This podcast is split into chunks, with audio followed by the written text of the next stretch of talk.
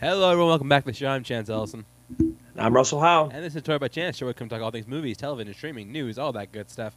And this week, it continues our Christmas Christmas celebration, holiday celebration, as we would say. We don't we don't discriminate.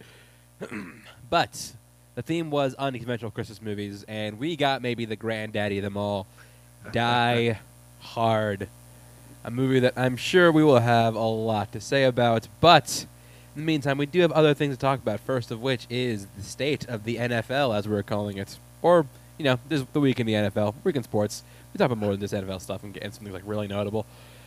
Um, which, by the way, something notable in the world of basketball. Uh, I don't know if you saw this, but when the, when the Thunder aren't losing by 70, they're losing by literal shots of God. Did you see this? No, what happened? So, uh, the Thunder tied. They tied. The, actually, let me, let me see. Let me see if I can find it.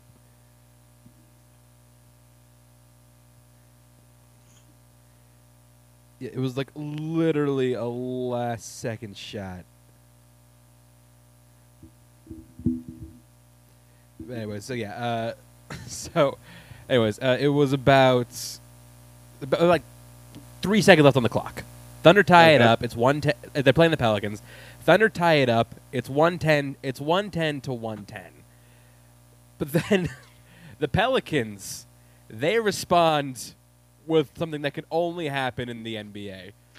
And I just sent. And I just sent you the video. It's, it's not very Oh. long. I gotta check it out. We, we get, people were getting Russell's live reaction to this. Boy. I guess. Just got a YouTube thing here. Hold on. Uh, ads. Yeah. Yay. Alright, here we go. Alright, it's 110 to 107.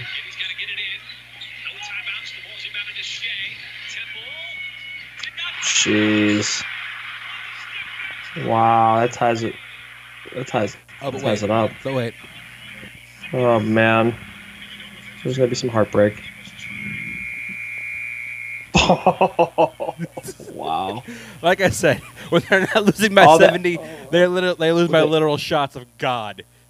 Within two seconds, that's crazy. Everybody went from "Yay, we tied it" to "Oh my god, we lost by yeah. What the fuck? Wow.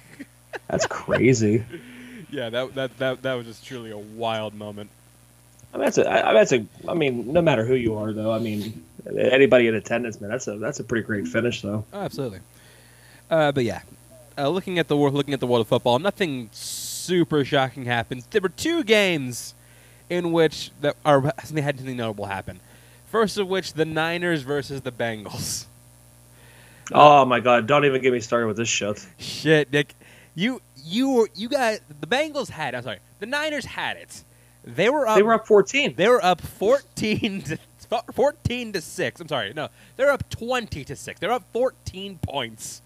Then Fun the- fact for you: I left. I left home to go see West Side Story because um, we were we were up. I'm like, oh, this is good. We got this. 'Cause my you- wife's like, oh, I'm got- like, we're up 14." and 14. you got back. You're like, what the hell happens?" I'm in the theater. No, I'm in the theater looking at it. and It's tied up. I'm like, you've got to be shitting me. Yeah, the Completely crazy. But yeah, Fourth quarter, Bengals put up 14 unanswered points, then into overtime. Thank Yep. God for Brandon Aiyuk. and I tell you what, what a what a uh, what a smart pickup in fantasy football. Yeah, I knew it. I knew it. it's finally paying off. Thank Christ. Yeah, back into the season. Yeah. Hey, man, nothing. Niner, Niners win and keep their playoff hopes alive. Yeah. Uh, not not our only overtime game game this week because the Bills have had, have had they said you know what enough is enough. We're showing up against the Buccaneers.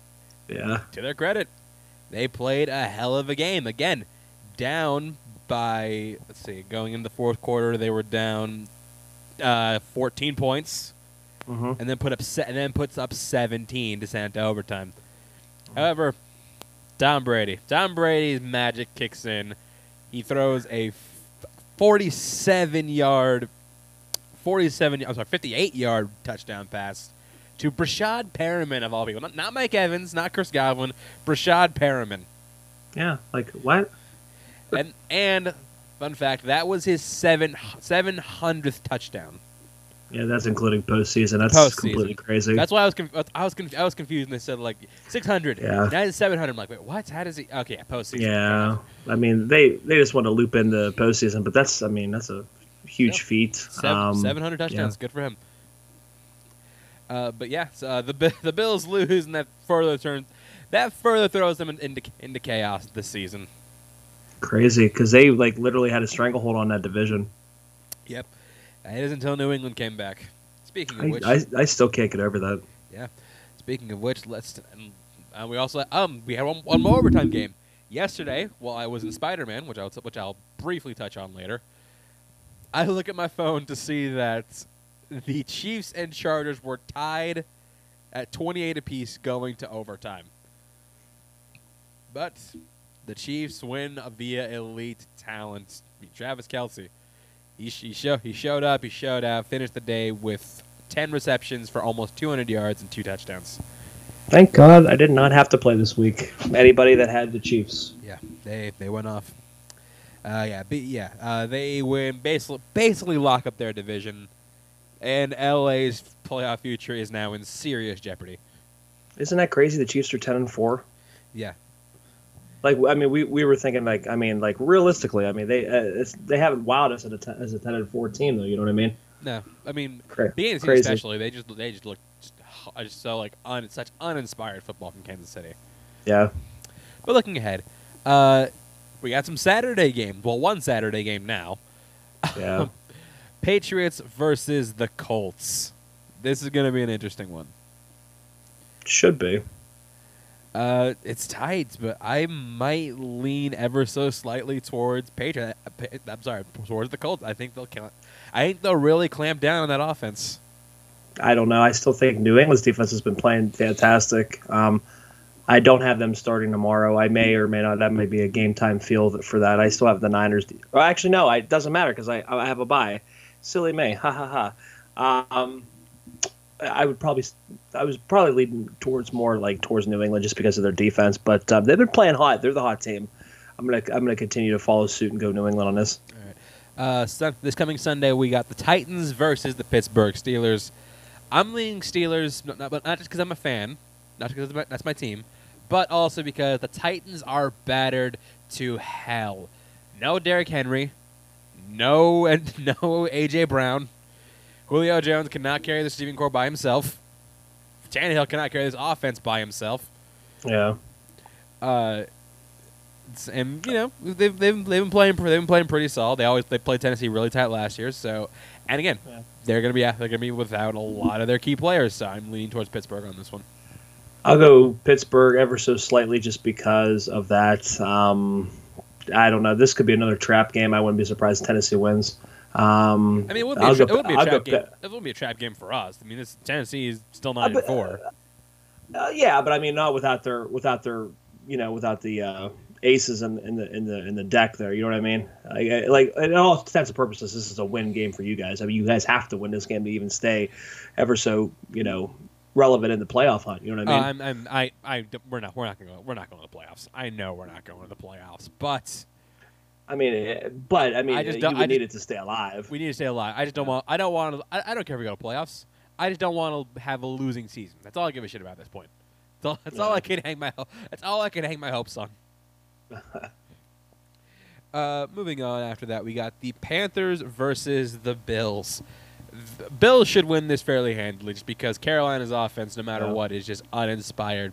Just Buffalo. I mean, again, it's playoff implications. These are these are the these are the games here that your season comes down to. You have these are must win games. yeah, uh, tight, tight. Panthers are going to be without, uh, well, one uh, run CMC, and also without a competent quarterback because Sam Darnold Sam Darnold was good for a while, then he started sucking. Cam, Cam Newton was solid for like a game, then he started sucking again. PJ Walker, we don't know if he sucks. Yeah. no, he's not shown promise. This is a team that really should be considering drafting a quarterback next year. Yeah, I mean they, I mean they, they need a whole new identity. They need a whole, you know, yeah. And maybe a running back, and maybe a running back who can like you know stay healthy. When he's healthy, he's the he's one of the best. When but he's I mean, healthy, it's just, He's but it's- amazing. it's these injuries that are starting to add up now that are starting to make you I'll say vulnerable. You know what I mean? I'll say this right now. The only thing that will hold Christian McCaffrey back from, from being a Hall of Famer, because I do think he is a Hall of Fame caliber running back, Is the health? is I going mean, to be injuries. Uh, It's going to come down to injuries. Like, can he Yeah. stay healthy? oh, yeah. Uh, then we got the. I mean, oof, this is this this one this one could get ugly. The Cardinals versus the Lions. Cardinals did you take a loss at home versus the Rams? Yeah, but they're going to rebound on this one. I think the Lions. I, I I know, like I've said, I've been a champion of them. I just I think they're they're they definitely fight and scrap. I just don't think, um, especially with the division being as tighter as it is now in the NFC West now with the Rams and the Cardinals. I think the Cardinals don't let that one go. Yeah, no, this this this I don't think this is gonna be a contest. If it is, I'll be shocked, but I don't think it's gonna be a contest. Uh, Jets versus the Dolphins. This is again, Miami is in uh, just a slew of must-win games. I mean, but the, it's a it's a favorable schedule for sure. and I definitely think Miami should definitely take this one. Uh, yeah, they should they should win this one fairly easily. Uh, NFC East football, everyone's favorite time. Cowboys versus the Giants. I'm really, I am getting really tired of this Cowboys I'm tired. record. Do they play? They play each other like five times a year. I feel like they're all, it's always NFC East matchups. Well, I mean, Ugh. yeah. Again, when you get the Eagles, the Giants, and the football team twice a year, Doesn't it always feel like they're like? But it feels like they play each other like all year. Like Yeah. literally, there's like 16 games. It's all them playing each other. but yeah, I mean, Cowboys are. I don't think the Cowboys are as good as that record dictates, but the Giants They're The Giants are god awful. Yeah, the, I mean, this, this should be a Dallas win. Um, as much as I hate Dallas, I just uh, you don't have anything. You got nothing going for you. You have, you know, Barkley. I think he's he's back, but he's not himself. Um, he, he al- also has no line. He has no line. no line. You got nobody throwing the ball. I just I I just don't see them contending Yeah, what, with. like, uh, what, Mike Mike yeah. Glenn, Mike Glennon throwing the ball. yeah, it's just it's bad. yeah, this is a very very bad situation in New York. Uh, Texans versus Jaguars. Jaguars we'll talk about after after all this because you know this is some interesting developments that happened there last couple days. But yeah, uh, I this is a, this is a game. This is a, this is a toss. This, this this right here. This is the race towards the bottom. This is your This pick is- 'em right here. This is this isn't a tank bowl. This is a super tank bowl. This is also where uh, a Jim Harbaugh quote resurfaced, and I'll have to uh, preface that after we talk about this uh, this pick. Yeah. uh, but I am gonna lean ever so slightly toward the Jaguars. I will too. Um, yeah, Uh, two teams again with the, with the same record, but it's kind of shocking if you think about it. Bengals versus the Broncos. I'm leaning, I'm leaning Bengals for this, in this one. Bengals need it. Um, Bengals do need it. They need for it for sure. Um, and I and I do like Cincinnati. I think Cincinnati's a, uh good scrapping team, so I, I will stick with um. I'll stick with them. But uh, Denver secondary is pretty solid. That does take away a lot of their passing attack. I'm you know I'm I'm a, I'm a flip. I'm gonna go Denver. uh, Falcons versus the Niners. I know where you're going. Oh, my heart and my soul, man. And I'm- 49ers. But I they, they I mean this is a win for them. I mean I, I really think that you, you need to really elevate to the next level for a playoff contending team. You have to you have to win these games. Uh, absolutely. And again, you got you got you got the Falcons. This is the most uninspired play I've seen in the last in this year. By the fact that they're somehow winning games. I just wanted to throw that little quote out that Harbaugh said about Urban Meyer. Uh, Okay, hold so on, Urban. we'll, we'll, we'll talk about Ur- Ur- Urban after all this. Oh, you're gonna take. Okay, never mind. We'll just. Uh, you guys will just have to wait. Let's talk about the Urban. Let's talk about the Urban of- it all in a bit. Uh, Now, you want to talk about must-win games right here? Packers versus Ravens. yeah, This is more must-win for the Ravens than the Packers. yeah, because the Packers division's an absolute joke. Yeah, I Um, mean, pa- Packers basically have a playoff spot locked up. Yeah, I mean the, the division hasn't been the same for a while. Uh, just they're just lackluster play with, you know, playing Chicago. Obviously, uh, the Lions are ba- basement dwellers, and then you, you don't get much out of uh, what the bear the Bears. So Yeah. yeah, it's uh, this is a must win for the Ravens for sure. They have to. Especially after losing to Cleveland last week. Yeah, I mean this is and yeah, and I, that was just because I think Lamar got hurt early. Yeah, oh, really- he, he, we'll, we'll, he we'll credit out. that. He tapped out real quick. I don't, I don't, I don't think, Cle- I don't think Cleveland would have won that game if Lamar Jackson finished. I still won my fantasy football game with Lamar Jackson's one point. So did I. How great is that, man? I still won by like 30 points. I love Thank it. you, thank you, Cooper Kupp and George Kittle. Yeah, that's those are exactly what that's exactly who I have. Same same here. Yeah. Uh, Raiders versus Browns. We're still in the midst of the annual Raiders collapse, I'm And gonna go is- Cleveland. and there's another game that Cleveland must win. Yeah, I mean, I still think Cleveland ekes in as a wild card. It's going to be tough because that AFC is really stacked there with those records. But uh, I think Cleveland uh, pulls this one out. Speaking speaking of NFC North football, we got the Vikings versus the Bears. All Bears fans are hoping, just clutching their pearls, hoping they lose this game, just so they can justify firing Yeah, firing their I mean- coach. yeah. Vikings. Uh, still uh, the record may not indicate uh, they definitely are a, uh team not to sleep on because they definitely have the offensive talent for sure. Um, definitely go Minnesota. Uh, yeah, and uh, let's see. Looking at looking ahead, uh, now uh, because of COVID, there are certain games had to be rescheduled. So Russell, you ready for this? Yeah, let's hear it. Tuesday night football has returned. Uh oh. Uh, yes, we have the first of which Seahawks versus the Rams was moved to Tuesday night, Uh oh. and Washington versus the Eagles was also moved to Tuesday night. Ooh, what a what a what a double treat we have. So many COVID outbreaks happens. it's crazy. I mean, it's like all of a sudden too. teams, yeah. Like we we're having we're pretty good for a good Yeah. bit of time, and then just And all of a sudden, I think like everybody's been like intermixing and hanging out or some shit, dude. It's crazy. anyway, we're looking at Seahawks versus the Rams. I think the Rams should take us pretty handedly. They should. I'm hoping for the. Seahawks. Again, I'm this- hoping this for the team- Seahawks though This because is a team that has obviously, constantly not lived expectations this year. yeah, uh, it's it's got to be uh, definitely got to be the Rams, but kind of kind of really hoping for the uh, Seahawks to eke one out. But we'll see. It's not going to happen. And then football team versus the Eagles. I almost called that upset last week, man. And Washington played Dallas tight, Yeah, I'm like, They did. Is he, is he right? Is he gonna do it? and and then the New York teams were like, Russ, why the hell did you pick the Jets to to pull out a win Why last did you- Why did you pick the Jets? To, Uh, just for, for for shits and giggles, I guess. You know? who did they play? Why did you pick the Jets to beat the Saints?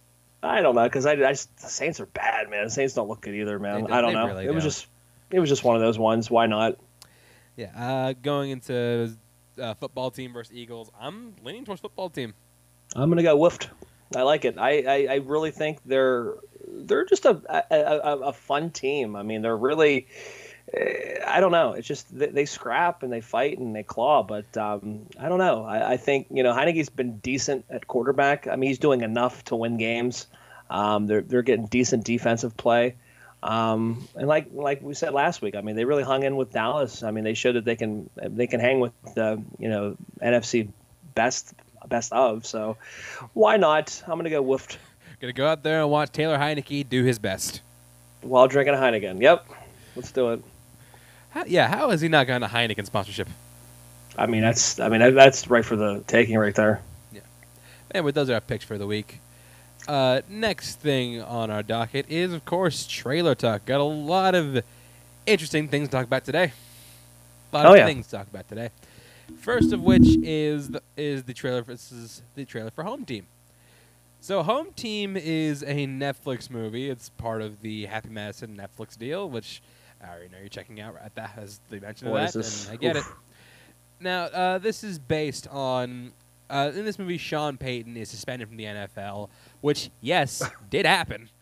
Again, this is based on a true legit, yeah. story. Uh, so yeah, it just backstory. In, in twenty in 2012, there's this whole scandal called Bountygate, in which the Saints organization had would give out you know uh, cash incentives or you know bounties for injuring certain players. They got Yep. caught, and as a result, Sean Payton was suspended for the entirety of the 2012 season.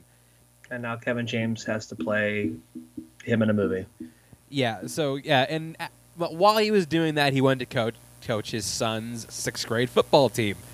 And yes, Kevin James is playing Sean Payton.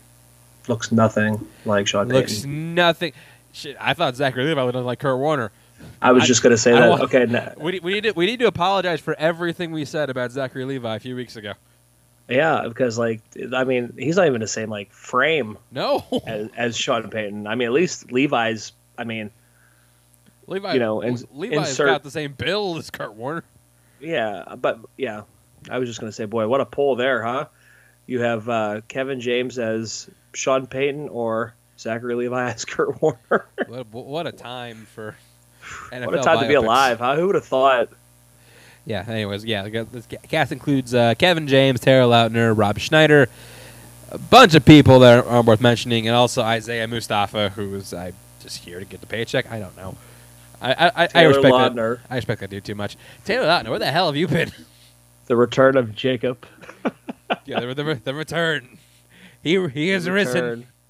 The Oh, Phoenix shit. has risen, yeah, baby. this will be his first movie in like six years.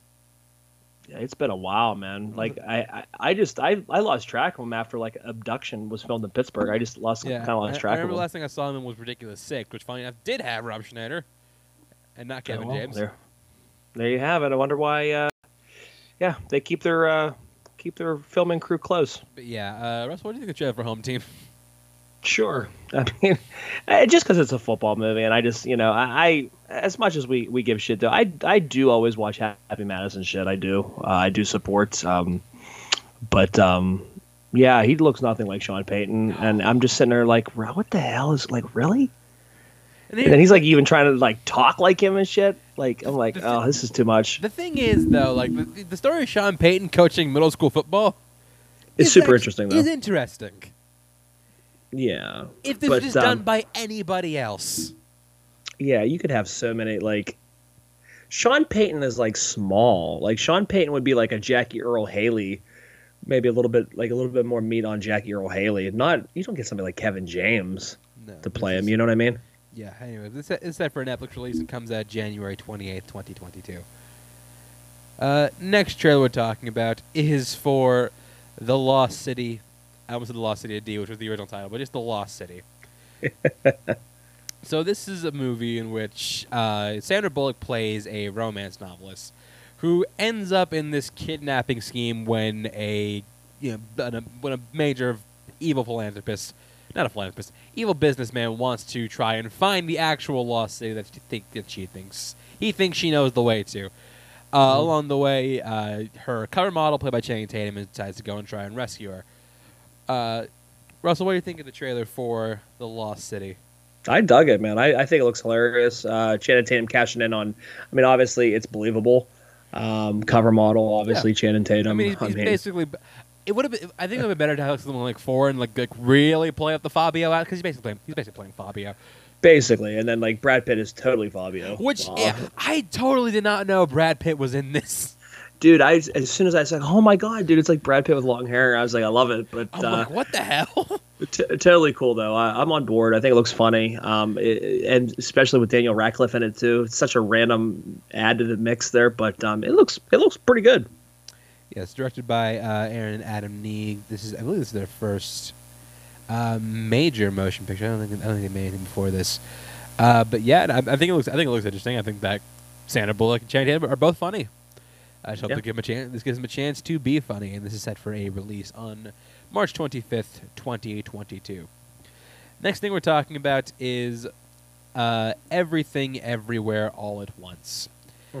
So everything, everywhere, all at once is a.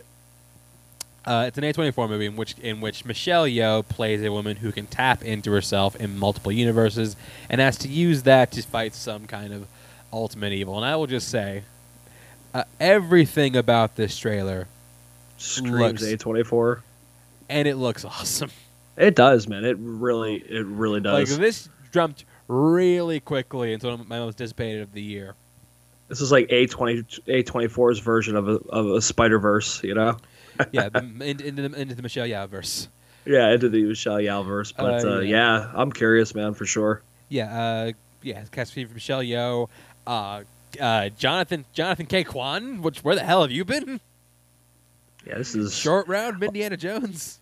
Yeah, this is this is crazy. This definitely looks really cool though. I mean, it just it's it's A24 so unique. I just I, I really I love the stuff they put out. You got James Hong. You got Jamie Lee Curtis in this. Who uh, has been at the pie shop? Eh, man, Eat, eat a little pie, but you know, Mi- when Michael Uh. Myers. When Michael Myers is, Uh, it's when weird. Michael, when she's not battling Michael Myers, she's sitting on her porch eating pie. All right.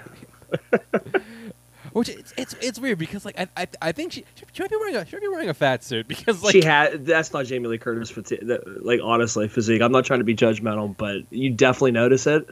You know. Yeah. And uh, Jamie Lee Curtis has been the same like forever. she's she's been the exact same size her entire Yeah. life.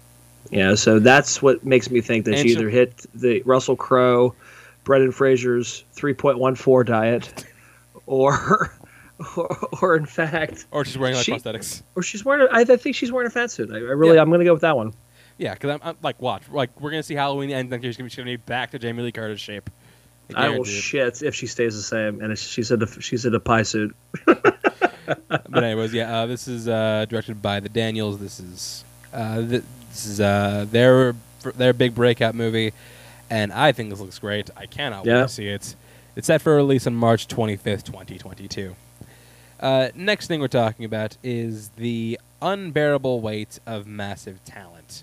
So the unbearable Yes. weight of massive talent is a movie starring Nick Cage in which he plays Nick Cage as he's recruited to appear at the at the birthday party of a billionaire superfan, and things just take a wild turn. Like I said, Nicolas Cage plays himself. Pedro Pas- Pascal plays the billionaire who hires him. Also, the cast that includes Tiffany Haddish, Neil Patrick Harris, and Ike Barinholtz, among others. And again, much like everything everywhere all at once, I dug everything about this trailer. Yeah, it was absolutely hilarious, and yeah, Nick Cage is completely on board with it. Um, I love it. Yeah, and like, again, like Nick Cage, like his he's he's making a comeback. He's doing like a lot of these like really like cool, interesting movies. I mean, he's just he's there. It's so random, but uh, yeah, I'm on board for it. Absolutely. Again, another one that just shot in my most anticipated of, of the year uh, for 2022, and this is set for a release in April 22nd of 2022. And last thing we're talking about, uh, yeah, Fantastic Beasts: The Crimes of Grindelwald. This is the first trailer for the third installment in a in a series that really should have only been one installment. You haven't seen these movies, Russell, but once you do, you'll understand where I'm coming from. Oh, I saw the first one. I I, I just had no. Uh, Okay, you'll see. di- if if, yeah. you, if you see the second one, you'll understand what I'm talking about. So, yeah. reasons why I still haven't seen it. Yeah, this one's set in the 19 in the 1930s, in which in which they're still trying to battle Grindelwald. This time played by Mads Mikkelsen, and he Yeah. just needs commander and he recruit a new team to go and try and find stuff to stop his army, uh, which who is spearheaded by um, Ezra Miller as Credence Barebone from the other two films. Uh, like I said, returning returning for this film: Eddie Redmayne, Jude Law, Ezra Miller, Dan Fogler, Alison Sudol, Callum Turner, and Katherine Waterston. New additions: Mads Mikkelsen, Jessica Williams, who I do like seeing in this. She, she was the teacher in Booksmart, Oh yeah, yeah, okay. And uh, someone who I really liked seeing in this, Richard Coyle. Uh, he's just a, he's he's a British actor. I've seen him a lot of I've seen him in a lot of British shows. He's really he's really funny, playing Aberforth Dumbledore, who's Albus Dumbledore's brother. Um, uh, I'm just I'm really struggling to care about this one because because I really did not like Fantastic Beasts too. Yeah, I mean that's obviously why I stayed away from it because just it, it got on. I, just to me, I may may need a rewatch on it. Um, I just remember being so just I bored. the first one's like I think it's fine. I think it's like you know nice little like when it's like a Fantastic Beast and then just like going gathering up you know magical magical creatures. Like okay, this Yeah. is like a pretty fun adventure. Then when they but when they do everything with Grindelwald and you know Wizard Ward, I'm like oh my god. and again, the second film doubles down on that. yeah, But yeah, that is. Uh, but you know there is some there are some silver linings, mainly which J.K. Rowling did not write the screenplay for. oh, she did. Shit. Okay, she didn't write the screenplay by herself for this one. Uh, Steve Kloves, who wrote most of the Harry Potter films, uh, has come back to uh, you know work on this because, God, we need you. Save us, Steve. Cl- Steve Kloves. Save us. Uh, but yeah, uh, this is set for a release. This is coming like relatively soon, and surprisingly soon because it's coming out in April. Which, if you look at the Harry Yeah. Potter film, most of them come out in like mo- mo- most most of them come out in like you know summer or November. Last year came Yeah, I out was, in go- November. I was gonna say fall. Yeah. Uh, but either way, I think they're trying. I think they're, they're just trying to. They're just trying to get it out. There's rumor that there that two more of these are in development. I highly doubt that, unless this one crushes, in which case we're all fucked. But yeah, uh, this is set for a release on uh, April fifteenth, twenty twenty two. And that's gonna do it for trailers. Just move on to notorious news. Uh, bum, bum, bum. first thing we're talking about, and this is a kind of just like this is like a you know currently happening story. Uh, no Way Home, currently doing massive numbers. Uh, currently holds the record for the third highest Thursday night preview of all time, behind Endgame and Force Awakens, and it's apparently crushing Friday. Some reporting a hundred million dollar Friday alone. Okay. So our uh, our uh, predictions might be uh, blown out here, Oh. possibly. Possibly, possibly. I mean, if it, you, you get hundred, I mean, you're easily gonna hit a fifty, at least a fifty at least a fifty. for for for two days. Because I said one, what did I say, 140, 130, 140? You said like one thirty. Yeah. So I mean, yeah, this is. It's good though. That's good for the box office. But yeah, and you know I will say because I, I, I did see it I did see it last night. I'm not gonna like talk too much about it, but I will say I forgot how much I miss seeing like you know big event movies like that with a sold yeah. out house because my my theater was pretty packed. It was nearly sold out. Yeah. Uh, and yeah, like just see, hearing everybody you know react to all this, like I'm just hearing like people like cheer or people like get excited for stuff. I'm like, yeah, no, like this is this is something I've I've missed in the era of pandemic. So Yeah, I mean it's and it's almost two years there without a, a big movie like that. You know what I mean? To experience that type of uh, cinematic, you know, yeah. environment. Uh, I haven't seen it yet. I I w- I was planning with the work schedule, man. It's like either I go to a late showing after work, which is like the last thing I want to do. Kind of like a 10:40 showing would be the one I would go to, and it's two and a half hours. So I wouldn't get back to like two, so I'm like, what do I do? Part of me wants to go tomorrow, maybe tomorrow night. I definitely want to see it though. It's it's, it's definitely there, but uh, I'm happy though that the that the uh, box office is booming once again. yeah, I mean, you, you know, who's not happy about this? Christopher Nolan. Yeah, he's like, wait a minute, that could have been Tenet. That should have that, should have been Tenet. I mean, Tenet was good. I just don't think Tenet is not that type of opening. You know what I mean? no, no. N- Nowhere near that. I, I think uh, definitely more than people it than it people made. are not risking their safety to go see Tenet. No, but I'm saying in general, like even like if Tenet was released today, do you know what I mean? I don't think that that movie is not a hundred million dollar. Probably not. No, I mean to me, if I see that movie maybe like 50, 60 million opening weekend. Uh, but yeah, on the inverse of that, uh, West Side Story performing like absolute shit, and I don't mean any offense to the people who worked on it, but wow, I, I didn't think it'd be doing this badly. Musicals have not been well received though. I mean, I'll I'll, I'll go to bat for been, that. They have not been doing well this year. No, because In the Heights, I mean, it, actually In the Heights grossed more opening weekend than, Than West. Side Story. Yeah, I would never have called. I've never seen that. yeah. In the in the Heights didn't didn't do particularly well. I wonder how Encanto's doing. Because I was gonna say, because I believe it was 12 million opening for In the Heights, and I think West Side Story went 10. Yeah, West Side Story went ten. Encanto's doing well, but that's an animated movie, so that kind of helps. I did finally watch the original West Side Story. Oh, really? I did. How'd you like it? Uh, I enjoyed it. I really did. I liked it. Um, I, I definitely, I, I, I like the, some of the differences in, in, in Spielberg's West Side Story was fine, but um, I definitely liked the uh, the original for sure. Yeah, I bet I, I, I love the original. Um, yeah. So I, yeah, for sure. but yeah, I mean, I, I think because both of us, both of us, like I think, like the movie, the, the, the Spielberg one. Oh yeah, I, I thought it was fine. I thought you know the chor- the choreograph's beautiful. Oh, uh, the, the cinematography is beautiful. The Uh, the, the best choreography I've seen in a movie in. That's like, I fantastic. It's fucking fantastic. I mean, it, it's like it, it just moves. It flows beautifully. I think, the, I think the Um, biggest problem with this film is the fact that your core audience, which is, I mean, let's be real, it's older, the older generation. Yeah, it's like probably I would yeah I would say oh yeah for sure They're the most susceptible to getting sick. Yeah, so to me this would be this would have been a better like HBO Max like the same day release maybe. Yeah, I'm also I'm also well. I mean, you can't really say HBO Max because this is Fox. Well, but you but you know what I mean. Yeah, like yeah. I, I meant I meant day and day and Day day, and of. That, that's that's what I meant. day, Yeah. a day and day release because what would Yeah, been yeah, yeah. would have been on like Disney Plus. Um, yeah, it, it might have done a little better. It probably would have done a lot better that way actually.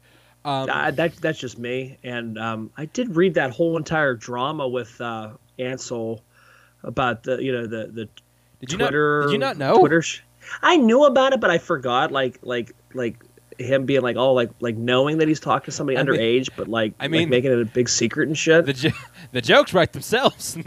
I'm like, dude, like you're like because like you know already that you're gonna get you could get in trouble with this, and you're going all around, especially when you're a big caliber star like that. You know, people are absolutely leaving a paper trail. This shit. yeah, no, You know what I mean? absolutely. It's it's it's it's cre- it, and then it does make you feel a little creepy though, because like he's totally like, because what basically, uh, uh, what um, what the hell's her name? Natalie Wood's character, uh, uh, uh, Maria. Maria. I mean, you know, she is underage, so it, it kind of like Well, plays in thing- itself. she's un- she's underage in the original. She's not in, in the original, one. yeah. But like, Oh, okay. if she was in this one, oh, Yeah, that'd be oh. uncomfortable. That's why I was joking around. I sent you that text. I'm like, oh yeah, Ansel like knew that Ansel knew he he was perfect for this role because Maria was underage or something like that. Yeah. But uh, yeah, yeah, but uh, I don't know. It, it- that whole entire drama surrounding him, I think, doesn't really help the doesn't. situation at It all. It really doesn't. S- Especially for the promotion of the film. I mean, you can't really. I, I mean, mean, what you- do you, do? You, saw them because, like, in in the, like the the, the, on the trailer of the movie, he had one line in that entire trailer. Yeah, they're trying to hide him. They're Yeah. burying him for a reason. Like it's, and that's your main. That's your main character. Yeah. I mean, that's that's who Maria falls for. I mean, that's or who, and who falls for Maria, vice versa. Like you know, obviously in the original West Side Story, he plays a huge role.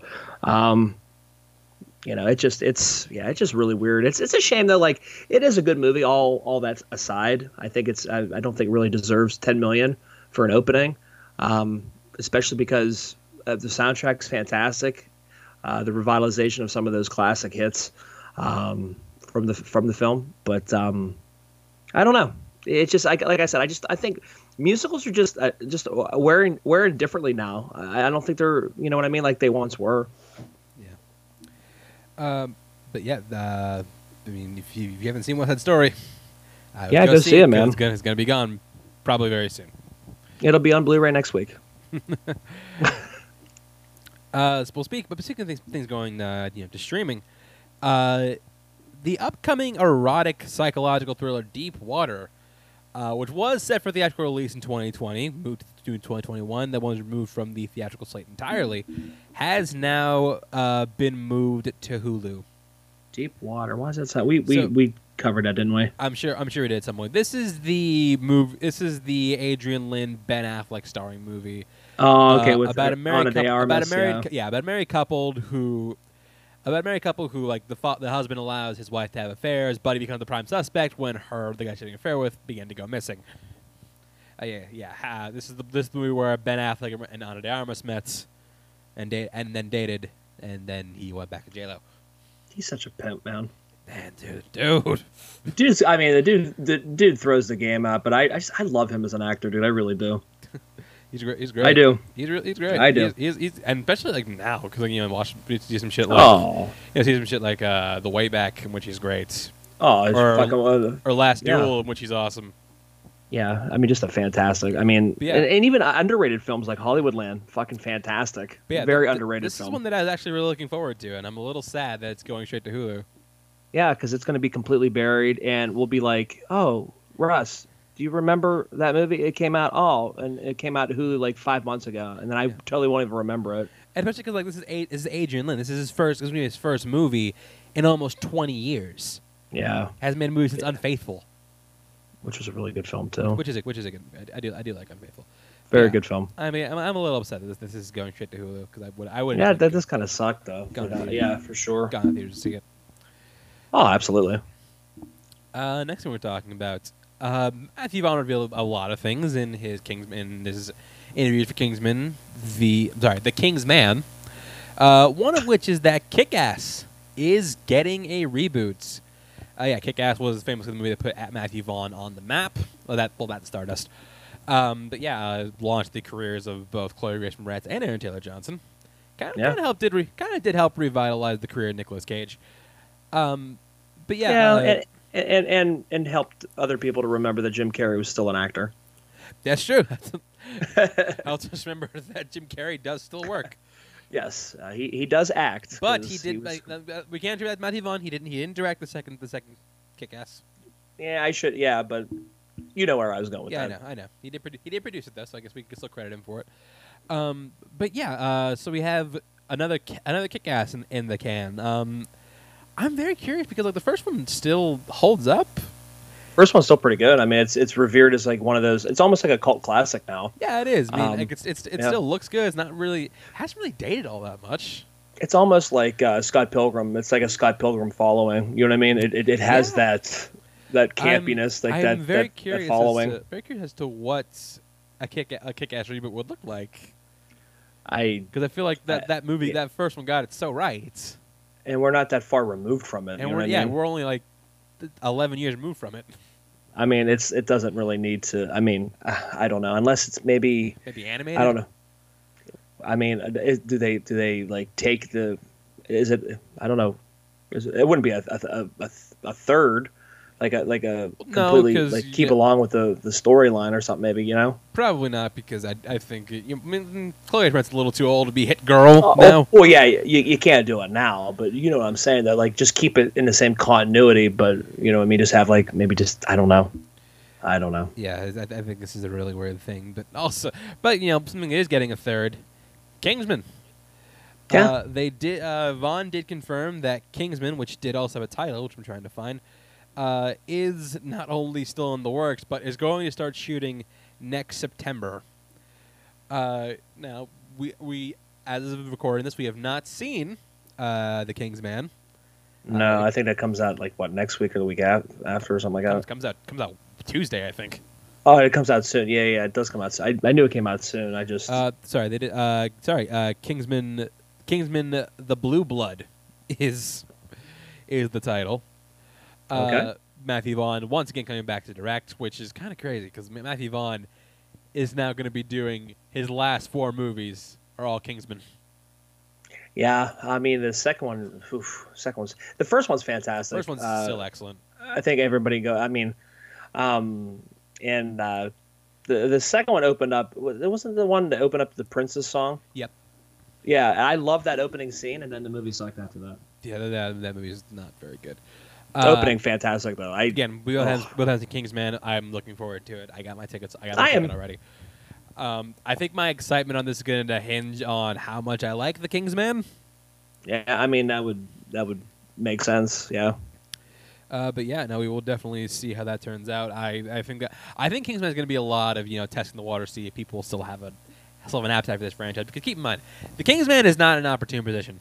First of which, it has been Mm. marketed forever. Like I have seen that trailer in front of How many times Everything. we? Yeah, so, thousands, and thousands, and, and thousands of times. Not not to mention this movie has had this movie is now being released almost two years after its initial intended release. It's fucking crazy, and I yeah, we've seen we've and and we have had to endure that trailer for two years. Yeah, this is supposed to come out. This is really supposed to come out in in November of 2019 until it moved. Crazy. Yeah. So it's gonna be interesting to see how it performs, especially if it's coming out right between both Spider-Man and the Matrix Four. Matrix Four. Yeah, I can way to think that through. Yeah. I mean, no. Yeah. Nothing. No. No. No. no, no nothing else. Just way to think that through. Yeah, I mean it's like it is what it is now. Uh, something else that was announced to be getting a sequel, which I don't know why, uh, is 47 Ronin. Uh, 47 Ronin was the 2013 uh, martial arts uh, samurai fantasy movie starring Keanu Reeves. I was gonna say yeah. Yeah, uh, rem- remember 47 Ronin? I remember the movie. I never saw it. yeah, uh, it's not very good. Yeah, That's actually- I- that's actually quite that's bad. pro- probably why I didn't see it. actually quite bad. Uh, yeah, uh, it's it's it's, al- it's already shooting. Uh, I just think I just don't understand the reason for making it because one, it wasn't well received. Two, it didn't make money. I know why though. It's the it's the it's the uh, it's the Keanu the the uh, the Renaissance. Well, it- but- the- that's why. Russell, here's the thing: Keanu's not in it. Oh, he wasn't in the first. What? No, oh, he's not he's in, not in the this one. Oh, oh, then what the hell? What, what are you even? What are you wasting your time for then? No, so th- this one is going to be a it's going to be a continued story. It's going to take place 300 years after the first one, so Keanu Reeves will not be making an appearance. Oh, well then that's It's going to take place in the modern day world where samurai clans exist in secrecy. Flush it. First of all, No go. don't make don't make a Force Run sequel. Second Yeah, of all, you have to have Keanu do it, it with your main without your main draw. Keanu Reeves was the only reason people gave a shit about the first one. And dude, and this is a renaissance. This is the time to make this film with him in it. Yeah, now it's going to Netflix, so it's going the Crouching Tiger, Hidden Dragon route. Uh, but yeah, I just I do not understand the reasoning behind making this movie. Yeah, it doesn't make uh, doesn't make much sense. But hey, Mark Dacascos is in it. I'll, I'll, I'll have on that. I, I like I like him. Double Dragon's own Mark Dacascos. Cradle to the Grave Zone, Mark Dacascos. Cradle to the Grave, little DMX and uh, Jet Li. was it Jet Li? Oh yeah, that's Uh, crazy. Next piece we were talking about, we are getting a Goonies show, but not in the way you might expect. So uh, this is not going to be a a continuation of the Goonies movie. Uh, instead, this is going to be a movie, a series about a bunch of students and their substitute teacher on their quest to create a shot-for-shot remake of the Goonies. So it's because like it's to be like this where like the film influences them, and they just want to you know make a living tribute to it, and then you're gonna help them do it. Which I heard that I'm like, okay, that's that's, that's kind of interesting. hmm I do I, I do want to see that because you know I do love the Goonies. Uh, had I had a bunch of friends in a film crew, I probably would have tried to recreate the Goonies as, as a child. Yeah, I mean, why not? It's fun. Yeah, no word on where this is dropping. At one point, Greg Mottola was attached to do this. This is a thing that was delayed by COVID, but uh, the show currently titled "Our Time" is is currently still in development. I also think of the idea of uh, idea of, of the you know a tribute show to the Goonies, not necessarily a sequel, which they've Yeah. been trying to make for years, but it's a tribute show to the Goonies. It makes sense. I mean, it's a fun, it's a fun film. It's a fun family film. Um, uh, it lends itself well to that. So I, I, I, I don't see why it, it wouldn't be a good idea. Do you know what I mean? No, absolutely. I, I think that this is a it's, a it's a good way to you know keep the spirit of the, of the property alive without actually making another movie. Yeah, and it, and it lets other people experience it and probably then check out the original. So Yeah, for sure. Yeah. Uh, next we're talking about. This is actually a really interesting one that came out yesterday. Uh, it was announced that the Blue Beetle film, uh, that was really intended to go straight to HBO Max, is now getting a theatrical release. This uh, this will be released in August of 2023. Uh, now, yeah, Blue Beetle is a character who he it's kind of like a teen, a teen Latino Iron Man. He's this, guy, it's this kid Jaime Reyes who got this alien scarab attached inside that scarab is this Blue Beetle suit which can fly around and shoot lasers and you know really shit teenagers should, should, shouldn't have access to at that point. Um, but yeah, I, I do think this is I think I think the move to theaters is an interesting one just because. I mean, I don't think he has the doesn't have the brand recognition, except for like maybe like younger kids because he was on some on some cartoons in the mid 2010s, uh, which, Yeah. which which I did watch. Like he was on Batman Brave and the Bold. He was a main character in the second season of Young Justice and the third season of Young Justice. Um, but I do think that uh, it's it's interesting to have this going to going to theater because this will be the first like mainstream superhero movie to feature a Latino character in the lead. yeah, Uh, At least I, think, at least I think it is. Yeah, no, this this this should be it because yeah. ain't got no ain't got no Latinos leading the MC. Michael Pena don't count for Ant Man. and Dora's not in the MCU, so we can't. And Dora's uh, not in the MCU, so we yeah. can't count. her. yeah, so we can't go with uh, although, Dora Dora, either. although Dora is a superhero in her she own is in her in her own way. Yeah, she absolutely is. Uh, but yeah, uh, you know, to someone who's not familiar with Blue Beetle, yeah, what do you think? Kind of what you said, man. I think it's still kind of important. I mean, for to have that representation of Hispanic, uh, yeah, it would make it would make sense to at least give it a try. You know, I mean, at least go out and try it, get that exposure, and and, and have, you know, uh, you know, Latino heritage people, uh, you know, get behind get behind a, uh, a superhero like that. I think I think it's cool. Why not? Yeah, I, th- and I think Blue Beetle one that could lend himself really well cinematically. So definitely excited to see what that looks like. Yeah. Uh, but speaking of Latino representation, it was announced that there is going to be a new Zorro television show in the works for Disney Plus. And not only that, Russell, we got who's going to be playing the role of Diego de la Vega. Oh boy. Wilmer Valderrama. That's right. Oh, Fez himself is going to be starring in this show. You mean unaccompanied minors own Wil- Wilmer Valderrama. oh my lord. That one season of 24 Zone, Wilmer Valderrama. I think he was on 24. The one that used to date Lindsay Lohan. It's Wilder. That's true. He did. Well, yeah, for a minute. Yeah. The thing is, though, if you, if you look at Wilmer Valderrama now, uh, Demi Lovato's uh, former, boo. Wilmer Valderrama. What? Boy, look at him. Okay. I'm sorry. He was, on, he, was on, N- he was on NCIS, not 24. Same shit. Same thing.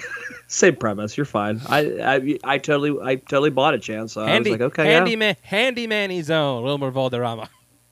Boy, let's keep it going. Keep it going. thing, but the thing is that if you look at Wilmer Valderrama now, he got a glow up. He looks great. yeah, really? Let me. Uh, Look at him. not. Uh, Look at some pictures.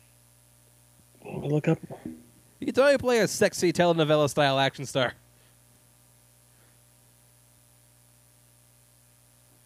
Uh, let me see here. Mm-hmm. I mean, just just look, just just look at look at where he started and look at where he is now. Dude, he almost is like a like a knockoff Jesse Metcalfe. He kind of does a knockoff Latino Uh, Jesse Met, the, Lati- the, Lati- the Latino knockoff Jesse Metcalfe. What do you think? Come on. No, he Let's- kind of does. uh, Not gonna, there uh, you go. I won't dispute it, but you see what I mean? Like, like him, him as Zorro. Like, okay, like if if you took him looking like Fez and put that as Zorro, Wait a minute. Larry Crowne's own. Larry Crowne's Wilmer- own Valderrama. Dude, this is great. I love it. But yes, uh, what do you uh, what do you think of what do you think of Charming's own Wilmer Valderrama doing Zorro? I mean, I think Grey's Anatomy's own Wilmer Valderrama. I think you know tackling in a little uh, Zora. I mean, sure. I mean, I, I don't know. Like, okay, sure. Now, like I'm I'm a very big fan of from Russell Dawn's own Wilmer Valderrama. I think I think it's actually a good fit because and you know he's trying to get he wants to get back into the mainstream.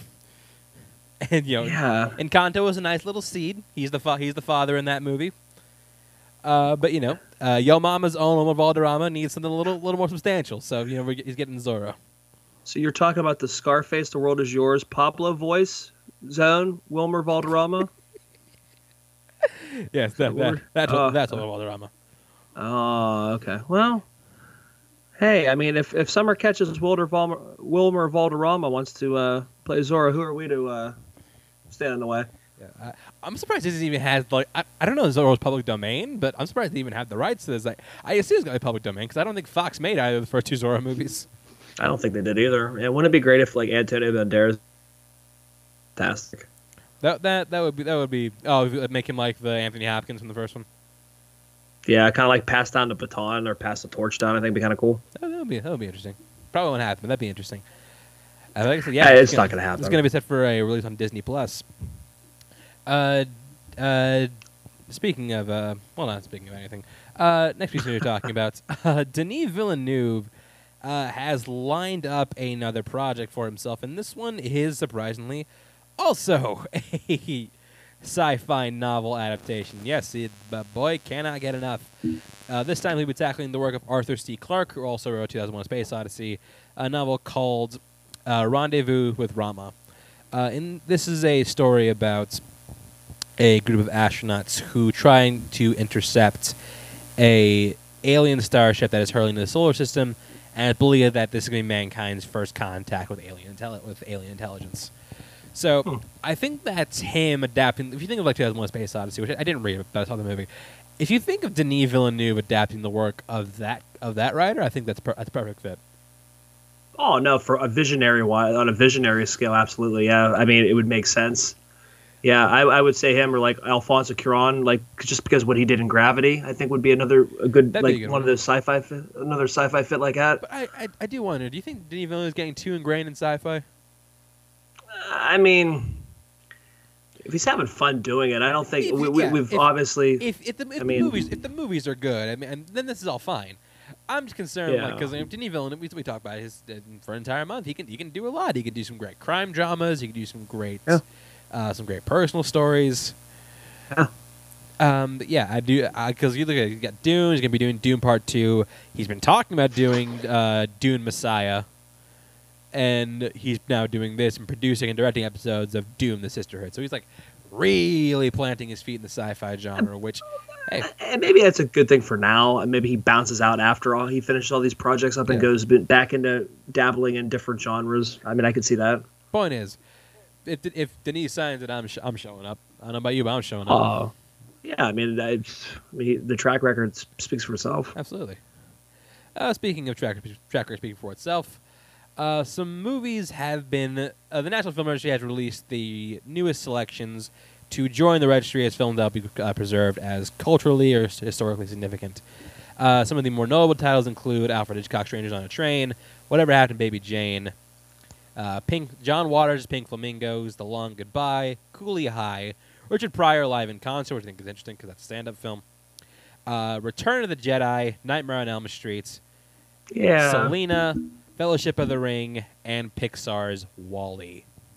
Selena, love it. I, I just That's want to. great. I just want to you know give a hand to all of these amazing films, oh, I mean, all great in their own. Yeah. all of which firmly deserve to be to be in this. I'm, I'm surprised WALL-E was able to get in this qu- quickly, but yeah, no, that's one that should definitely definitely be preserved. Selena's surprising too, but I mean, It it's such surprising. a great, it's such a great performance for I- Jennifer Lopez, and I really loved that movie. It probably grew a new, a new appreciation after watching Selena the show, which is god awful.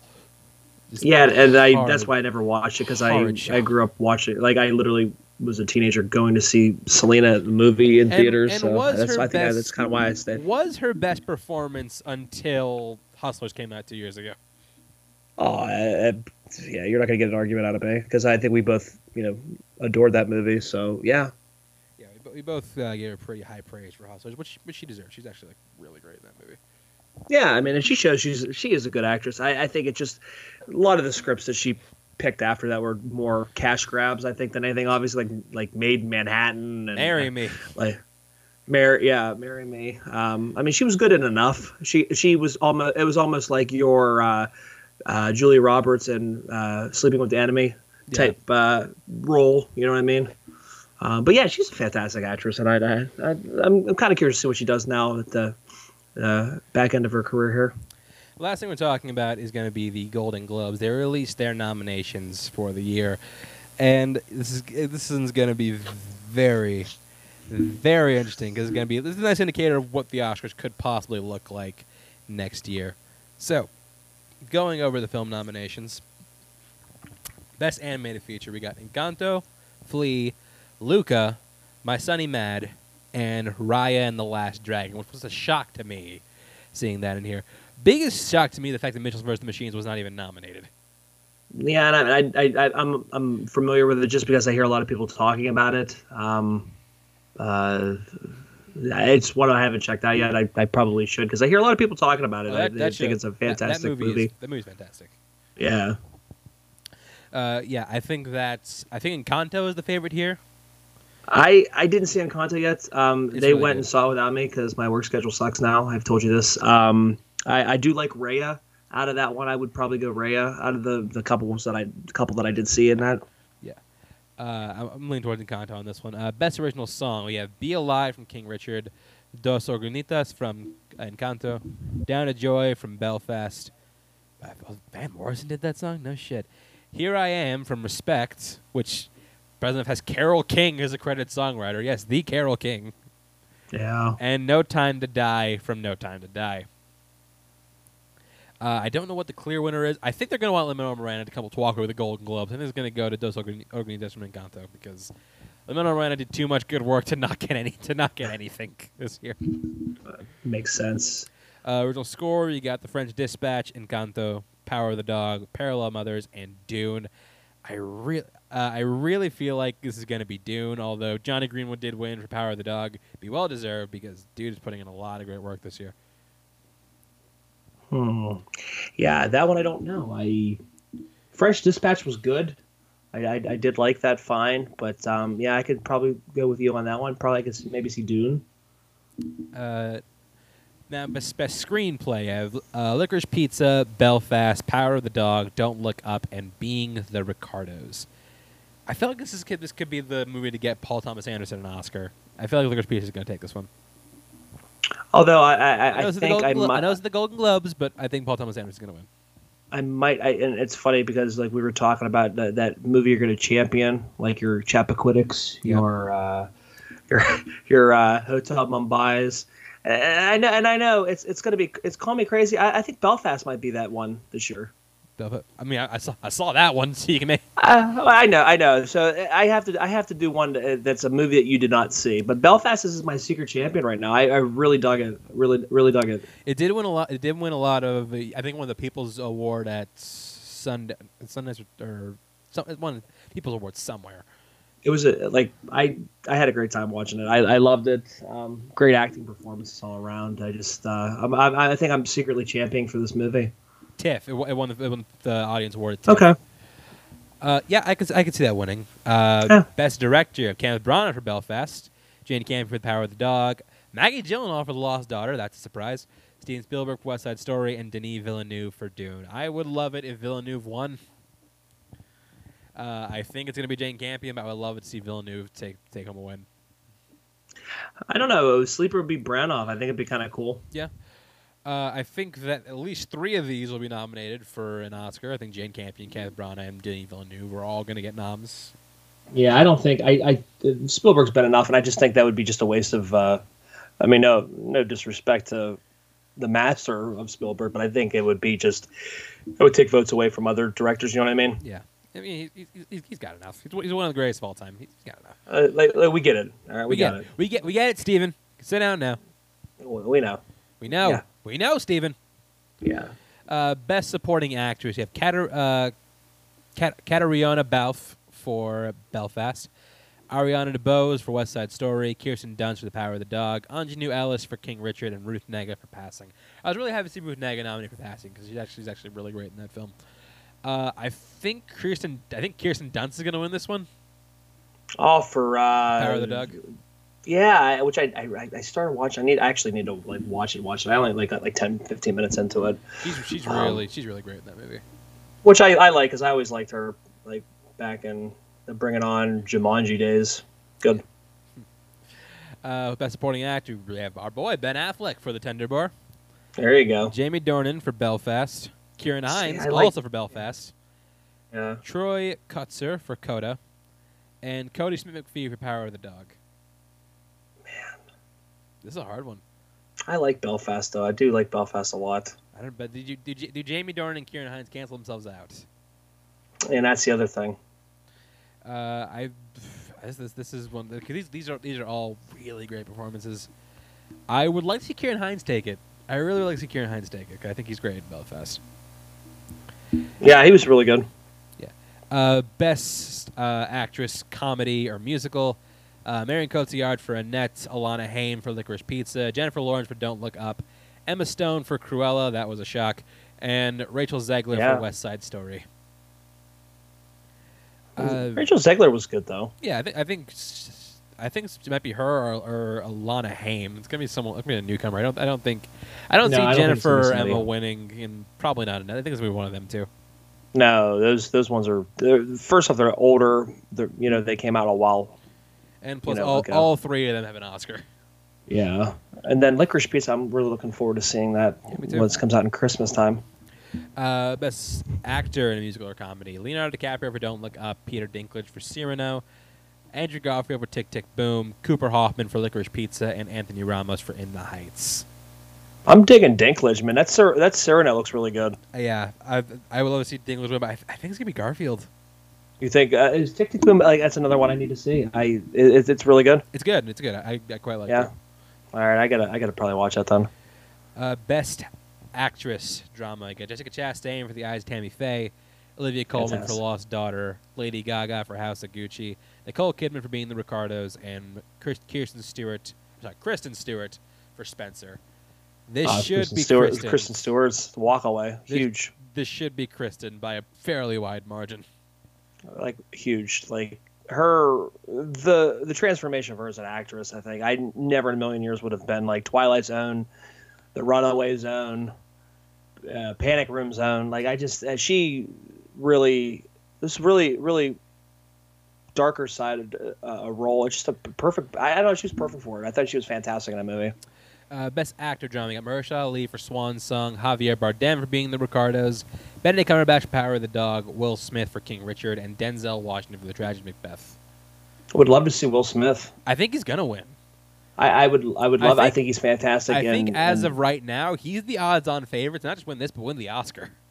uh, which is fan. Uh, he's fantastic in that movie. Um, who plays you know Venus and Serena's dad, but just shows you the the how relentless he was to to to push that on his daughters because he knew the talent was there. Do you know what I mean? But you also don't feel like Uh, he. You also don't feel like he hated his kids.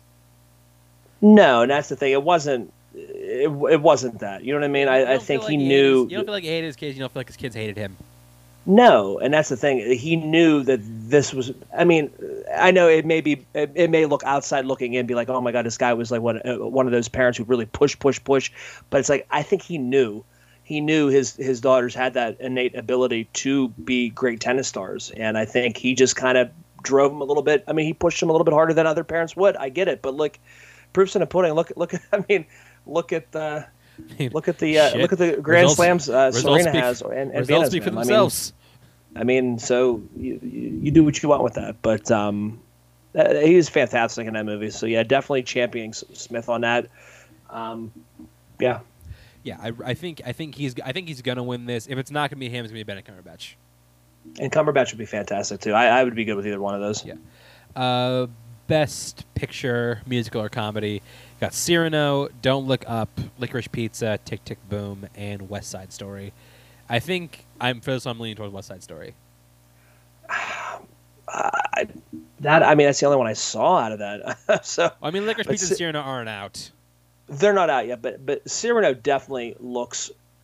Oh, man, it looks really good. I'm and excited to see looks Cyrano. fantastic too. I'm excited to see Cyrano. I, I don't know. I go. I would say West Side Story just because it's the only one that we saw out of them. I mean, or, or, or like, well, I didn't see Tick Tick Boom or. Uh, Don't Look yeah, Up, which is out right now. Yeah. is it out on Netflix right now? Yeah, you can watch that movie Oh. right now. Shit, well, might have to. How long is it? Uh, that's a very good question. It's not like a.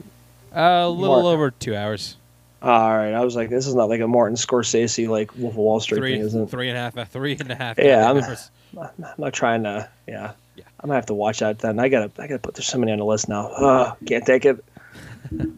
And uh, finally, we got Best Picture Drama: Belfast, Coda, Dune, King Richard, and Power of the Dog. I think it's a two-way race between Belfast and Power of the Dog. Yeah, I'm like I said, I'm totally championing this film. Uh, I, really just I, I love the innocence of it. Uh, shows you two different, you know, two different, uh, I guess, viewpoints almost of it of, of what's going on. Uh, it just it's it's just a really good movie, man. It's a fucking fantastic film. Um, and I, I would really like to see that. Is, is that little? Hopefully, that little kid would get some uh, some love there in the academy. Uh, the Lewis Lewis uh, Lewis what is it Lewis Ma- Matsuki? Is that the one who Uh, plays the little boy no, I'm sorry. No, that's uh, Ju- Jude or Hill. Buddy Jude Jude, Hill, Sorry, Jude uh, Hill. That's Would, lo- like his homie, but would yeah. love to see him get some uh, Oscar love. He is, he, is, he, is, he is quite good, but yeah, I, I don't think it's going to happen because Best Actor this year is the most stacked it has ever been. Uh, Yeah, I mean it's it usually is. I would love to see just him represented just because he's young, and I just thought it was a really fantastic performance he put in. Uh, but that's it for the Golden Globe nominations, and you know once we see who wins, going to be a very good indicator for the Oscars. But uh, until then, uh, time has come. Until then, we have to uh, take our shoes and socks off and uh, walk around the carpet with uh, with Make- fist our feet. Make fists, Yep. make fists with not fist Harvey. Make fists with your toes. Make fists with your toes, man. That's what uh, that's what you got to do. That'll help you relax while you listen to our review here. Yeah, uh, this is well, we were talking about 1988's Die Hard. Uh, yeah, Die Hard was a movie. It, uh, yeah, came, like I said, came out in 1998. Uh, when did this release? I'm curious. Did this release at Christmas time? Nope, came, 1988. came out in July. Oh, July. Yeah, it was a July of '88 film. Yeah. No better time for a Christmas movie than mid-July. Christmas in July, baby. You know, it's all good. It's all, it's all, it's all, it's all good, baby, baby. Uh, but yeah, this is uh, this was a movie that was it's considered one of the defining films of the 1980s. That's one of the defining Yeah. action movies. One of the defining movies, just period. And Yeah, if you yeah. we're not even going to raise the question of is it justified because yeah, it fucking is. Yeah, it sure is. Uh, but you know, the question is, what is it about this film that grabbed that, grabbed the hearts of so many audiences, both young and old? Because this movie did incredibly well in theaters, uh, bring, uh, bringing in 141 million on a budget of 35. So yeah, they made they made that money. Yeah, for sure. Uh, and another another thing is uh, also check out that Netflix, um, the movies that made us. They did they they went into uh, there was an episode of Die Hard. It was Die Hard. uh, yeah, really uh, really fantastic. Shows you a little bit more about like the making of it and them taking a chance on this film. Yeah. So yeah, what what is it about this movie that you know grabbed the hearts of so many people? Well, we're gonna we're gonna find out what what what about this movie works and why it works. This this is Die Hard. We open up in a plane, pre 9/11. Make that very yes, clear. the- yes, when you could actually carry on When you- firearms. when you can carry a gun onto a plane. yes. That's, that's the thing I saw. I'm just like, oh yeah, that's that's when this movie was made. Yeah, it's like yeah that that wouldn't fly literally. And no, literally, that would not fly. No. And we meet our main character of the film, John McClane, played by Bruce Willis, who, if you polled a bunch of people uh, who were around in the 80s and you said, who was the most badass action hero? Not not actor. Who is the best be, action yeah. hero of the, Yeah. of the 1980s? It wouldn't be your uh, it wouldn't be your Bruce Willis. I mean, no, it would be Bruce Willis, but it, but Uh, oh, I know. I'm a saying lot like would say a lot of people would probably say John McClane. Oh, for sure. But I'm saying like because remember, I don't think was was this the film where he wasn't he wasn't originally selected to play this role, right? Uh, was he not? Or was am I am I thinking of something else? Because I thought they wanted somebody like am, am I I might be mixing movies up. Let me let me let me, let me double check on that. Because I know I know there was a lot of bite back because of the fact they were casting a TV actor because he had been obviously in- Oh, yes. in, no, the- moonlighting. yeah, no, you're actually right. He was. Not, is- was he Tom was Selleck? not the first. He was not the first person. You're, you're thinking of you're thinking of uh, fucking. Oh, Indiana I think of Jones. Indiana Jones. Never Yes, mind. In which Tom Selleck was cast. disregard. But here's, Okay, uh, here- here's a list of actors who were offered the role of, of John McClane. Okay. Oh, first of which, this was actually conceived as, mo- as a movie, uh, like an, an older movie. It's supposed to be a sequel. This is supposed to be a Frank Sinatra vehicle. And Yeah. so, funny story. They're actually legally obligated to offer the role of Frank Sinatra. Is that crazy? That's craziness. Yeah, which, All blue eyes, man. which which he did turn down because he was fucking seventy at the time. Uh, yeah, here's some other uh, actors who were offered the role: Sylvester Stallone, Rich- Richard Gere, Clint Eastwood, Harrison Ford, Burt Reynolds, Nick Nolte, Mel Gibson, Don Johnson, Reynolds is who I was Richard Dean, An- Richard Dean Anderson, Paul Newman, James Caan, and Al Pacino. Okay. Uh, but yeah, I think that Bruce Willis was a great choice, and Oh, for sure. Yeah. but, but and here's the reason, and I think the reason a lot of people would say John McClane was is the best action hero of the '80s is because what makes him badass is the fact that he's not a badass. He's just an average. No. He's an average, everyday New York cop. Yeah. I mean, minus the cop part. I mean, he's he's an average. He's just like one of us. No, but, know, but like gets- he's like he's like your Yeah. average, everyday guy. Oh yeah, he's not. You know, he's just a normal person. Yeah. Yeah, and again, cast a, a guy who was not known for action at the time. Yeah. And I remember that got uh, got a lot of bite back because of that. Yeah, uh, he most at the, at the time Bruce Willis' most famous role was besides Moonlighting. I think that no, that was it. Moonlighting. Yeah, Moonlighting really put him on the map uh, with television audiences, and I think that's kind of why they kind of were pushing for this guy to. And I remember uh, if you watch this movies that made us, they originally didn't have him on the poster because of the fact that they didn't think that they were going to be able to market that with a television actor. They they they did they didn't. Um, and I think that's kind of why that they put the exploding building or whatever Yeah. in the background to draw to draw you in a little bit more like that. Like I said, because I didn't really have a whole lot of confidence that this television actor was going to um, pay off. You know, Yeah, but you know, as as it stands, he, and what I love about John McClane is the fact that you know, like again, this is an era where every action star just looked like this like roided out monstrosity, and you have this guy who not only Yeah. looks like looks like your dad, Let's be real. Yeah, I mean, yeah, definitely. But I mean, But I think what's cool about- better in shape. But yeah, for sure. Let's go about John McClane. The fact that like he has, he has person, he had personality. He's got, he's got some, he has some charisma. Got some panache. And that's the fact of like, I love just how much he talks shit to everybody. Yeah, his comedic delivery in this film is fantastic Oh all around. Ev- like the timing's perfect the on all of it. timings, the one-liners. I think like Yeah. everything Bruce Willis does in this movie is goddamn perfection, and Yeah, you can I see mean- why audiences fell in love with his character. Oh, absolutely. And I mean, I don't think we need to argue why this movie is a Christmas film as much as people really hate that argument a lot. It takes place at Christmas. Um, Christmas is central to uh, the plot.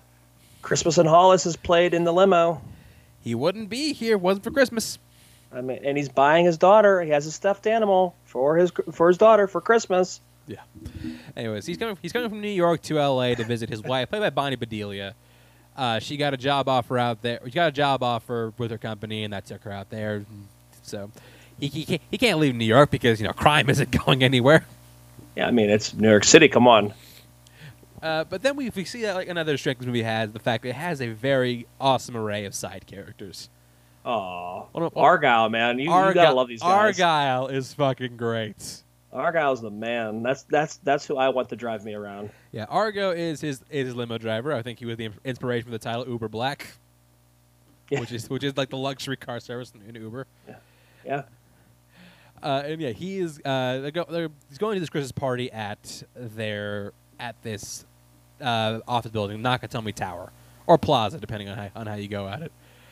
It's also funny to watch like these like '80s thing, like the fact that they're making fun of touch screens. Oh, dude, it's, and, and it was so funny because like our guy was bragging about how there's like uh, CD tape players or Yeah. there's a television in the in the in the limo. I'm like, man, it's like it's it's how how advanced we've gotten. It's crazy. I'd say like he's really a fish out of water. Like, mean, again, going from New York to L.A., very different cultures, even now. Oh, it's huge. I mean, it's completely. And as as somebody, I mean, and you too, as who's been to both cities, it's completely different. Oh yeah, absolutely. Yeah. Uh, LA is more of a you know freer spirit city, which is great. I, lo- I love LA, but The pace is more laid back. It's not hurry, hurry, hurry, hurry. Yeah. exactly. Uh, we also see some other famous, some other you know tropes of the '80s. Man, Japanese business businessman. Absolutely. I Anytime you mean, had like a, bi- a, bi- a big business guy, had to be Japanese. those guys. I mean, Japanese people were perfect for business. I mean, they they they knew their shit in the '80s. Apparently, apparently, that's, that's, that's, that's what movies told us. they made that money. We also meet another of her side characters, Hart Bochner, as He's a- Ellis. Such a dickhead, He's such a dickhead, but he's having so much fun.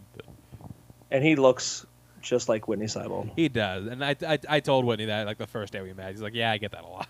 I bet he absolutely looks exactly like him. So you just got to embrace. And, and, and Whitney seems like somebody who would embrace it. Just oh no, he does. Off, he absolutely does. because he knows he does for Yeah. sure. Anyway, we then, we then meet John McClane's wife Holly, played by Bonnie Bedelia, who we find out is not is they're, while they're still married, they're not separated. They're not like in a tumultuous relationship or anything. She But decided to yeah. go by her maiden name, which is like, oh, maybe, maybe there is some problems in there. Yeah, A little going as Holly Gennaro. Gennaro. Watch out. But yeah, you know, they're, they're uh, what I do like the fact that like they're it feels like a very real like couples problems. And it, it is though because it, it, it's it's her chasing an opportunity that she thought would better her family, but you have John who just decided. Well, I mean, he easily could have went to L.A. to become an LAPD officer, yeah, absolutely. but I think I think he felt a little bit more obligated to the people and, and trying to the city that he grew up in and to you know New York in itself to to bust the people that he was still trying to put away. You know, he still kind of had his life vested in New York. So I mean, it's it's real life problems. I mean, I Yeah, can and- absolutely see it. Yeah. and, the, and the dialogue here, like they, they feel like a real couple fighting, and I, Yeah. I love that, like the, the fact that like you know you are normally in an action movie you have like the set of the character and you feel like so dragged out, but like you're really invested in these characters. I think that's really I think that's really something to commend in this film. and and how like Ellis is completely trying to hit on st- uh, Holly the whole time. Yeah. Like hardcore, like blatantly, like knowing that she is married, still married, you know, and it's just like he's such a dick. But that's when things take a turn. Uh, we see that a truck is ar- is arriving, and some Uh-oh. bad dudes are stepping into the place. Uh oh. I bet there's gonna be a couple guys with long blonde hair. Oh, so many guys with long blonde hair. So much blonde hair. So I much don't know blonde- what to do. Some blonde hair, henchmen. 80s were the best decade for henchmen. Ponytail, dude. Ponytail were always bad guys, man. But yeah, anytime you got a ponytail in a movie, they were they were bad. They got a hacker. Yeah. They got a hacker played by the guy who played Sundown in Top Gun. Okay, yeah. Who's super cocky? Yeah, absolutely. Uh, and they- they- you have the multi- multicultural crew led by the villain Hans Gruber, played by Alan Rickman. Nobody could play this role No, like him. no, and uh, we're, not exaggerating. Alan Rickman, as Hans No. Gruber, is one of the greatest bad guys in action movie history. Phenomenal. Like the accent, just everything. Like I mean, it's it's him. It's him for the most part speaking, but it's just the, the accent, just the just the the cockiness, just the, the nonchalantness, the the stooped, No, he's proper. Yeah, You know? he's pr- he's proper. He's authoritative. He know he knows what he knows what he's doing. He's Yeah. ru- he's ruthless. Yeah. absolutely ruthless. Yep. Like I like I love like I love the scene where he's got the he's got the boss and he's like I'm gonna count to three. There won't be a four. Like may as well kill him. I can't get I can't get what you want. like it's like okay, and then he just shoots him. Like shit. Yeah. Like this dude is fucking great. And you know in- Like mind blowing fact about this. This was Alan Rickman's very first movie role. Yeah. And again, they took a chance on a guy who was more of a stage actor. Yeah. um, did a lot of plays, did a lot of Broadway shows and stuff like that. Um, you think about this film; it- it's completely a non-traditional type film. They would never have casted a television actor to lead this. Not not only that, but you're going to have your villain be a guy that's never even seen a, film before, like who was literally a stage actor. It's it's completely crazy. Yeah. But either way, it was such the right choice. And what, what a Oh, what a absolutely. career! What a career this movie launched. for Oh, Rickman. I mean, just for for everybody. yeah. Yeah, I mean, they, they, they, this casting director in this discovered a gem, discovered one of the, one of the greatest actors of a generation. But man, this makes me, makes makes me realize how much I miss Alan Rickman. Oh yeah, just such a fantastic actor, very Just versatile. such a such an amazing talent that was gone far. Down. I know it was like 69 when he passed away, but still gone. It's gone way too soon. Oh yeah, because there's still so much more in the tank there. I feel. Yeah, abs- absolutely. Uh, prob- definitely one of the best actors to ever be nominated for an Oscar. Yeah, I mean, really, I mean, you think about yeah. There's, there, I mean, there's there's probably a huge Mount Rushmore of those those actors that have never been nominated that should have, but you know what I mean? Yeah, absolutely. Something I also love about the like about 80s action movies in particular, uh, the R-rated ones especially. I love the to rob this vault. It's a seven-layer security.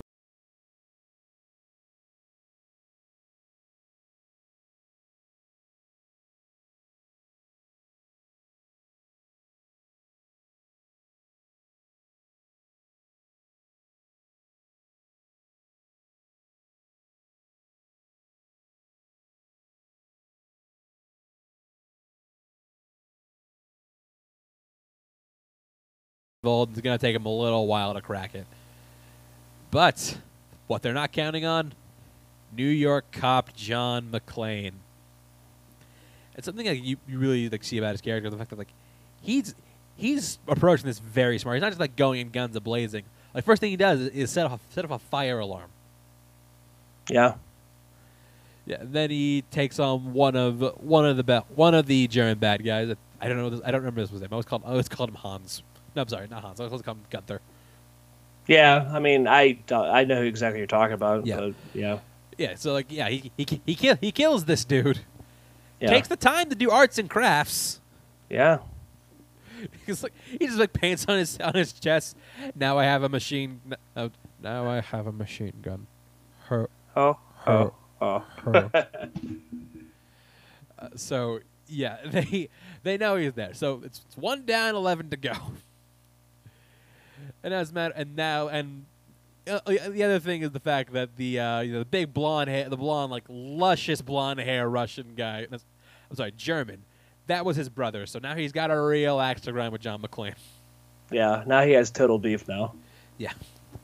Uh, he manages to get to get a walkie-talkie, and is trying to signal. He's on a he's on an emergency line, Yeah. but like like they're just like sir, like sir, this is the line for emergency. No fucking shit. Ordering a pizza.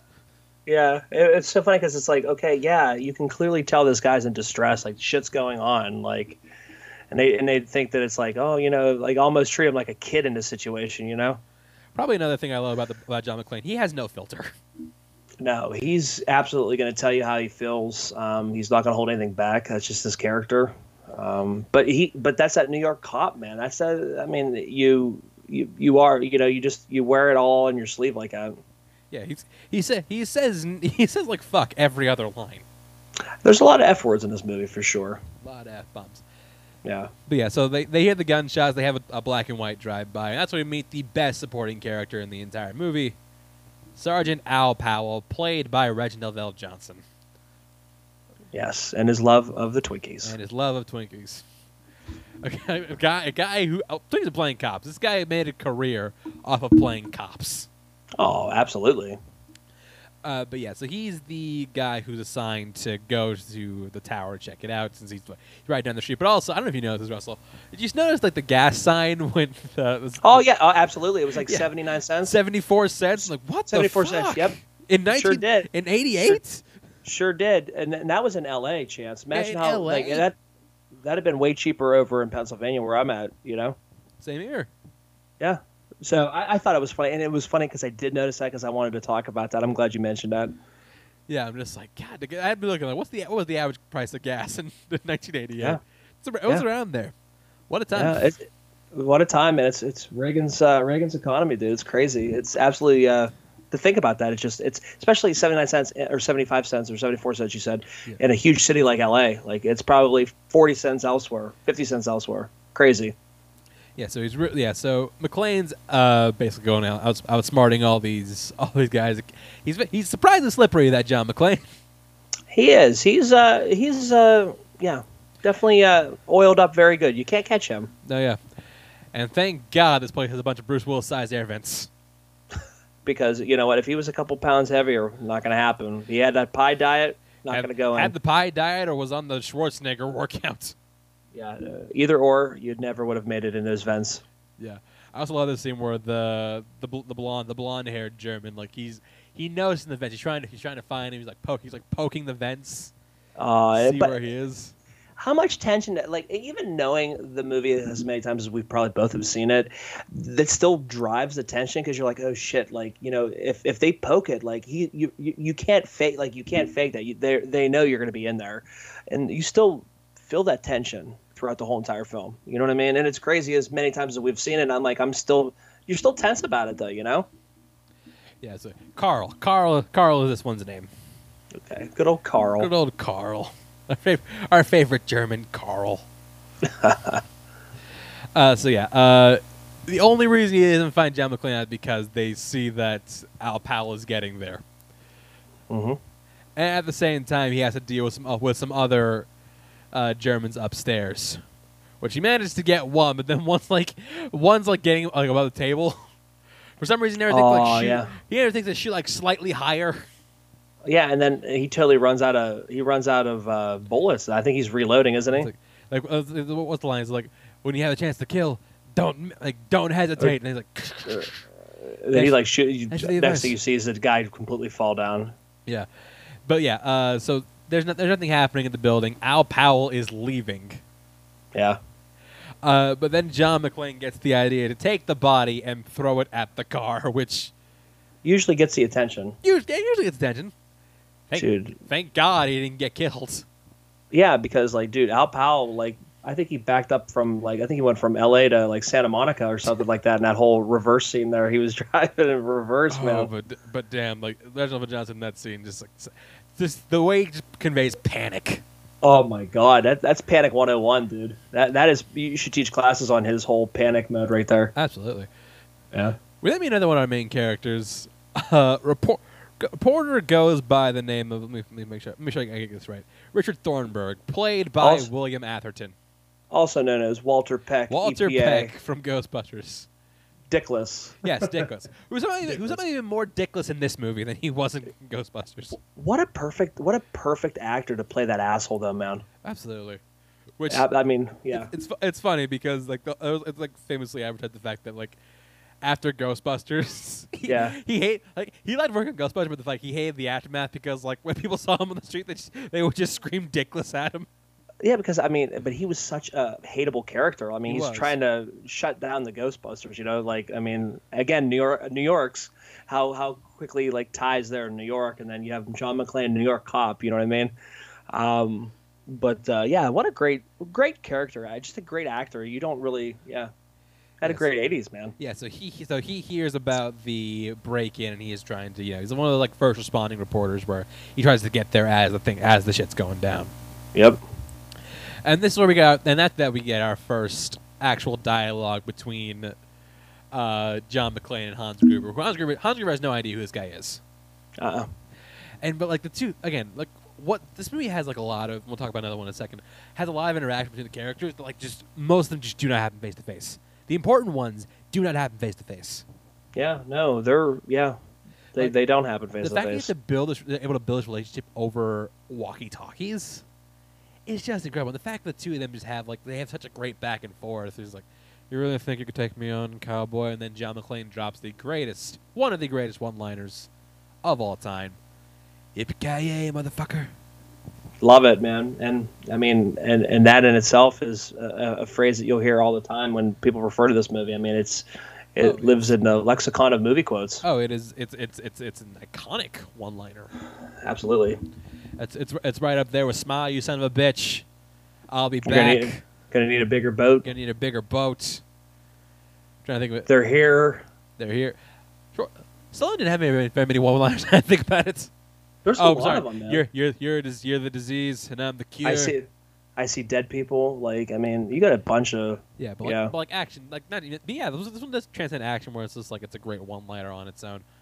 Oh, absolutely. But it's that chemistry they have, that the, the, the chemistry they build. That I mean, together, that chemistry they have. That's not even face to face. They're building it through a walkie-talkie. That just shows you the chemistry the two actors have.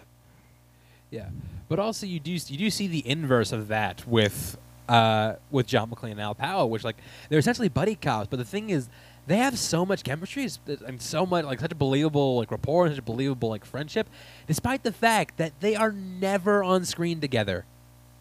Uh-uh.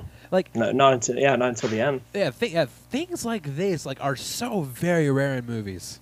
Yeah, It was rare. It was rare in movies in the '80s, but it's even more rare now. The fact that they could like had this kind of relationship and had like bonding so believable, by the fact that like they're never in the same room. yeah. I mean, it, it just shows you. Uh, I mean, We've we've Yeah. seen actors who are in the same room have less chemistry than these two. Oh, I've seen tons of actors in the same room that had lacked chemistry. Like, look, even like couples that we've always talked about in, in film that lacked that chemistry. You know, it's it's crazy how that they were able to build this not face to face. Yeah.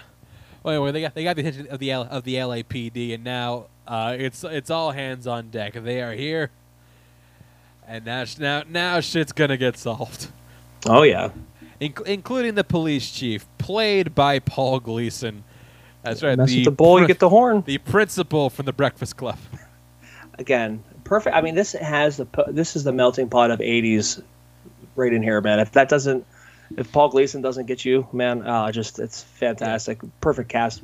Uh, again, just that um, that know-it-all thinks he knows everything. Is not doing what you know what I mean. Just- Which yeah, because he, because like Al Powell trying to, but Al Powell trying to explain the fact that like you know, like I, you know this guy this guy I think I think he's a cop. He's trying to help us. And Paul and and uh, the chief's just like, like you don't know this. You could be one- you could be one of the terrorists. Why the fuck he'd be calling you? He, he just doesn't like, like lack logic. Like why would a terrorist be calling you? It's like what about, yeah, what about that body at the what about that body at the window?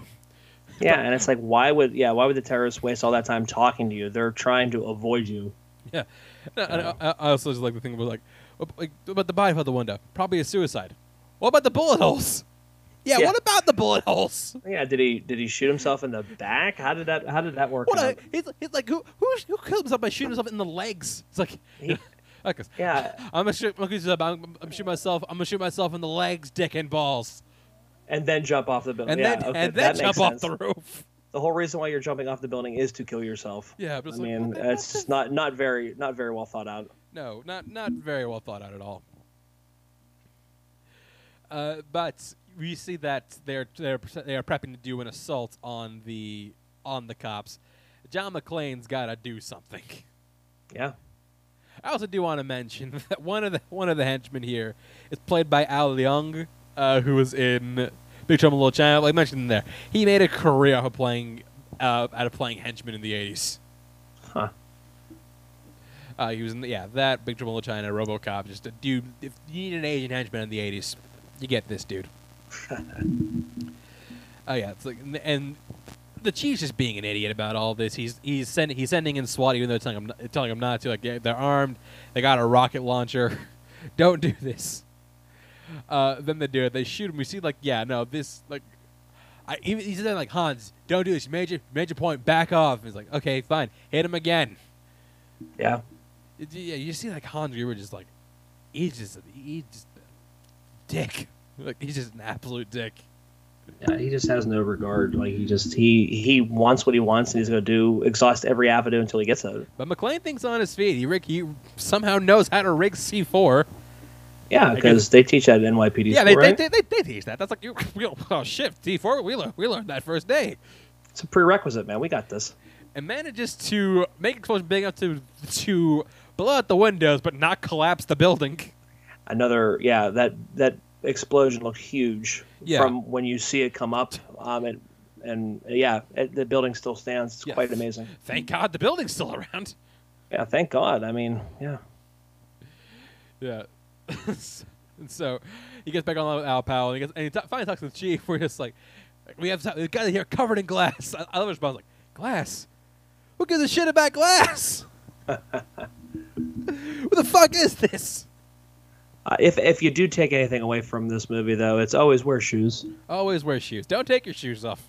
No, you never know. You never know. But that's when Ellis decides to use another, another A's movie trope, that being cocaine, and decides, you know what? Fuck this. I'm going to take this in my own hands. What was the Yeah. line? I negotiate million dollar deals before breakfast. I can do this. Yeah, like he thinks he's like master negotiator. I'm like, oh, this guy's so cocky. He like this guy totally is in love with himself. I don't know what his plan here was because this whole thing is like he decides to go and talk to Hans. Say he's Yeah. trying to get trying to get John to turn him in, trying to get John to turn himself into Hans Basically, yeah, basically Ellis is going to try to hand over McClane. McClane on a platter for Hans, and Hans is going to spare him. I don't understand the logic in that, but uh, okay. So, but I do I do love he just my favorite lines here. hey John boy.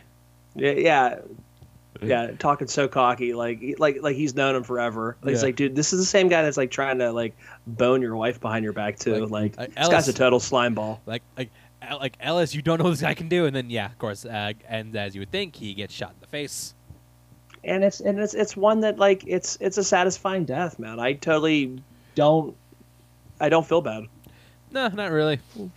I mean, like I do honestly, feel bad that we're not getting more Hart Bochner in this movie, but I don't, I don't feel bad for Ellis. yeah, Ellis is just one of those guys, man. I just you're just like whatever. I I just yeah Uh, we yeah. Uh, we then see that uh, again, again in accordance with ev- with a lot of cop movie tropes uh, and cop show tropes. The FBI shows up like is, your, is our jurisdiction not anymore. Uh, both agents named Johnson, one of Yeah. which played by Robert Davi. yeah. Good old Robert Davi. Yeah, as uh, Gruber decides to go and search for McClane himself. Now he finds McClane, but he's, another thing that demonstrates like Hans Gruber is really smart because once he finds McClane, he doesn't like announce who he is. He doesn't give himself away. He doesn't. No. He does an American accent. which is so fucking perfect. It's so smart though. Yeah, that's like that's like an incredible move because like Yeah. you know you don't know if he's falling. Right, right, it's like a game of mental cat and mouse right here because you don't know if he's falling for it. You don't know if McClane knows. You don't know if McClane is like falling for this. You ju- you just don't know, but you want to see if he if he ends up figuring it out. Yeah, because like he just hands over to he gives Hans the gun. Like he gives him a gun. Yeah, they, yeah, they go, they go up there. It's like, hey, you, know, you, Yeah. want, you want to live, sti- stick with me. Um, and yeah, like this scene right there. This is the first scene where they're where they're like, this is the the first time where they're face to face. Yeah. and you know they're, they're talking like you just you're like you're waiting for the shoe drop and you, d- and you don't know you don't know when Uh. and he and he, he like I said you he gives Hans the gun Yep. but McClane's one step ahead because there's no bullets in it Yep. He emptied it out before he gave it to Han, so he's already kind of on that. He already kind of knows that that is probably Hans, is who, who I'm guessing, what, I mean, which yeah, I'm I guessing. mean, you, you, look at you look take one look at and it's like you're not American. Yeah, I mean, you can kind of tell he's kind he stands out like a sore thumb. So I think, yeah, he definitely knows. McClane definitely knows that that's probably Hans. I guess this is one of my favorite deaths where like he shoots he shoots out the dude's kneecaps and he flies into the window. Oh yeah, Yeah, then we then you know Hans Hans exploits what you know anyone any good any good villain will exploit. Where it's like he sees like he's wearing no shoes and like hey shoot the glass. And this is this is the thing like this movie this movie's either a foot fetish's worst dr- like you know, either their, their wet dream or their worst nightmare. was Tarantino on this? Was yeah was Tarantino on this? Because you know, Tarantino's a uh, known lover of feet. Yeah, I mean, sh- shit. I want to know. What, I want to know what he thinks of this. but yeah, like, I also see like yeah, again, always keep your shoes on because you see that like he's walking and like he like he's bleeding profusely from his feet. He's been stepping on glass. But it's funny though, because if you think back, if you watch back, uh, like all that shooting and shit started happening when he was like walking in the carpet and stuff, and he never thought to put his shoes on because he didn't think that that was gonna. And now all of a sudden, an hour and a half later, this is where you're at in the movie. You know what I mean? It's it's it's crazy to think that little that one little scene. That's all. That's bye bye shoes for the rest of the movie. You know what I mean? Duty, duty first, shoes later. uh, so yeah, they are near. So yeah, they're nearly through the safe. They think they got McClane core, and they're and they're almost out of here. Only problem is they need that their detonators in order to blow the blow the building and know, cover their escape. Uh, meanwhile, the FBI is FBI is always portrayed as like the biggest assholes in cop movies. I mean, they kind of are though. If you look at it from the outside looking in, it's like the cops are already handling the situation, and then the feds come in and like, oh yeah, we got this. It's like, dude, everybody's like the cop, the local cops have already set like they've already done all the all the like grunt work. You know what I mean?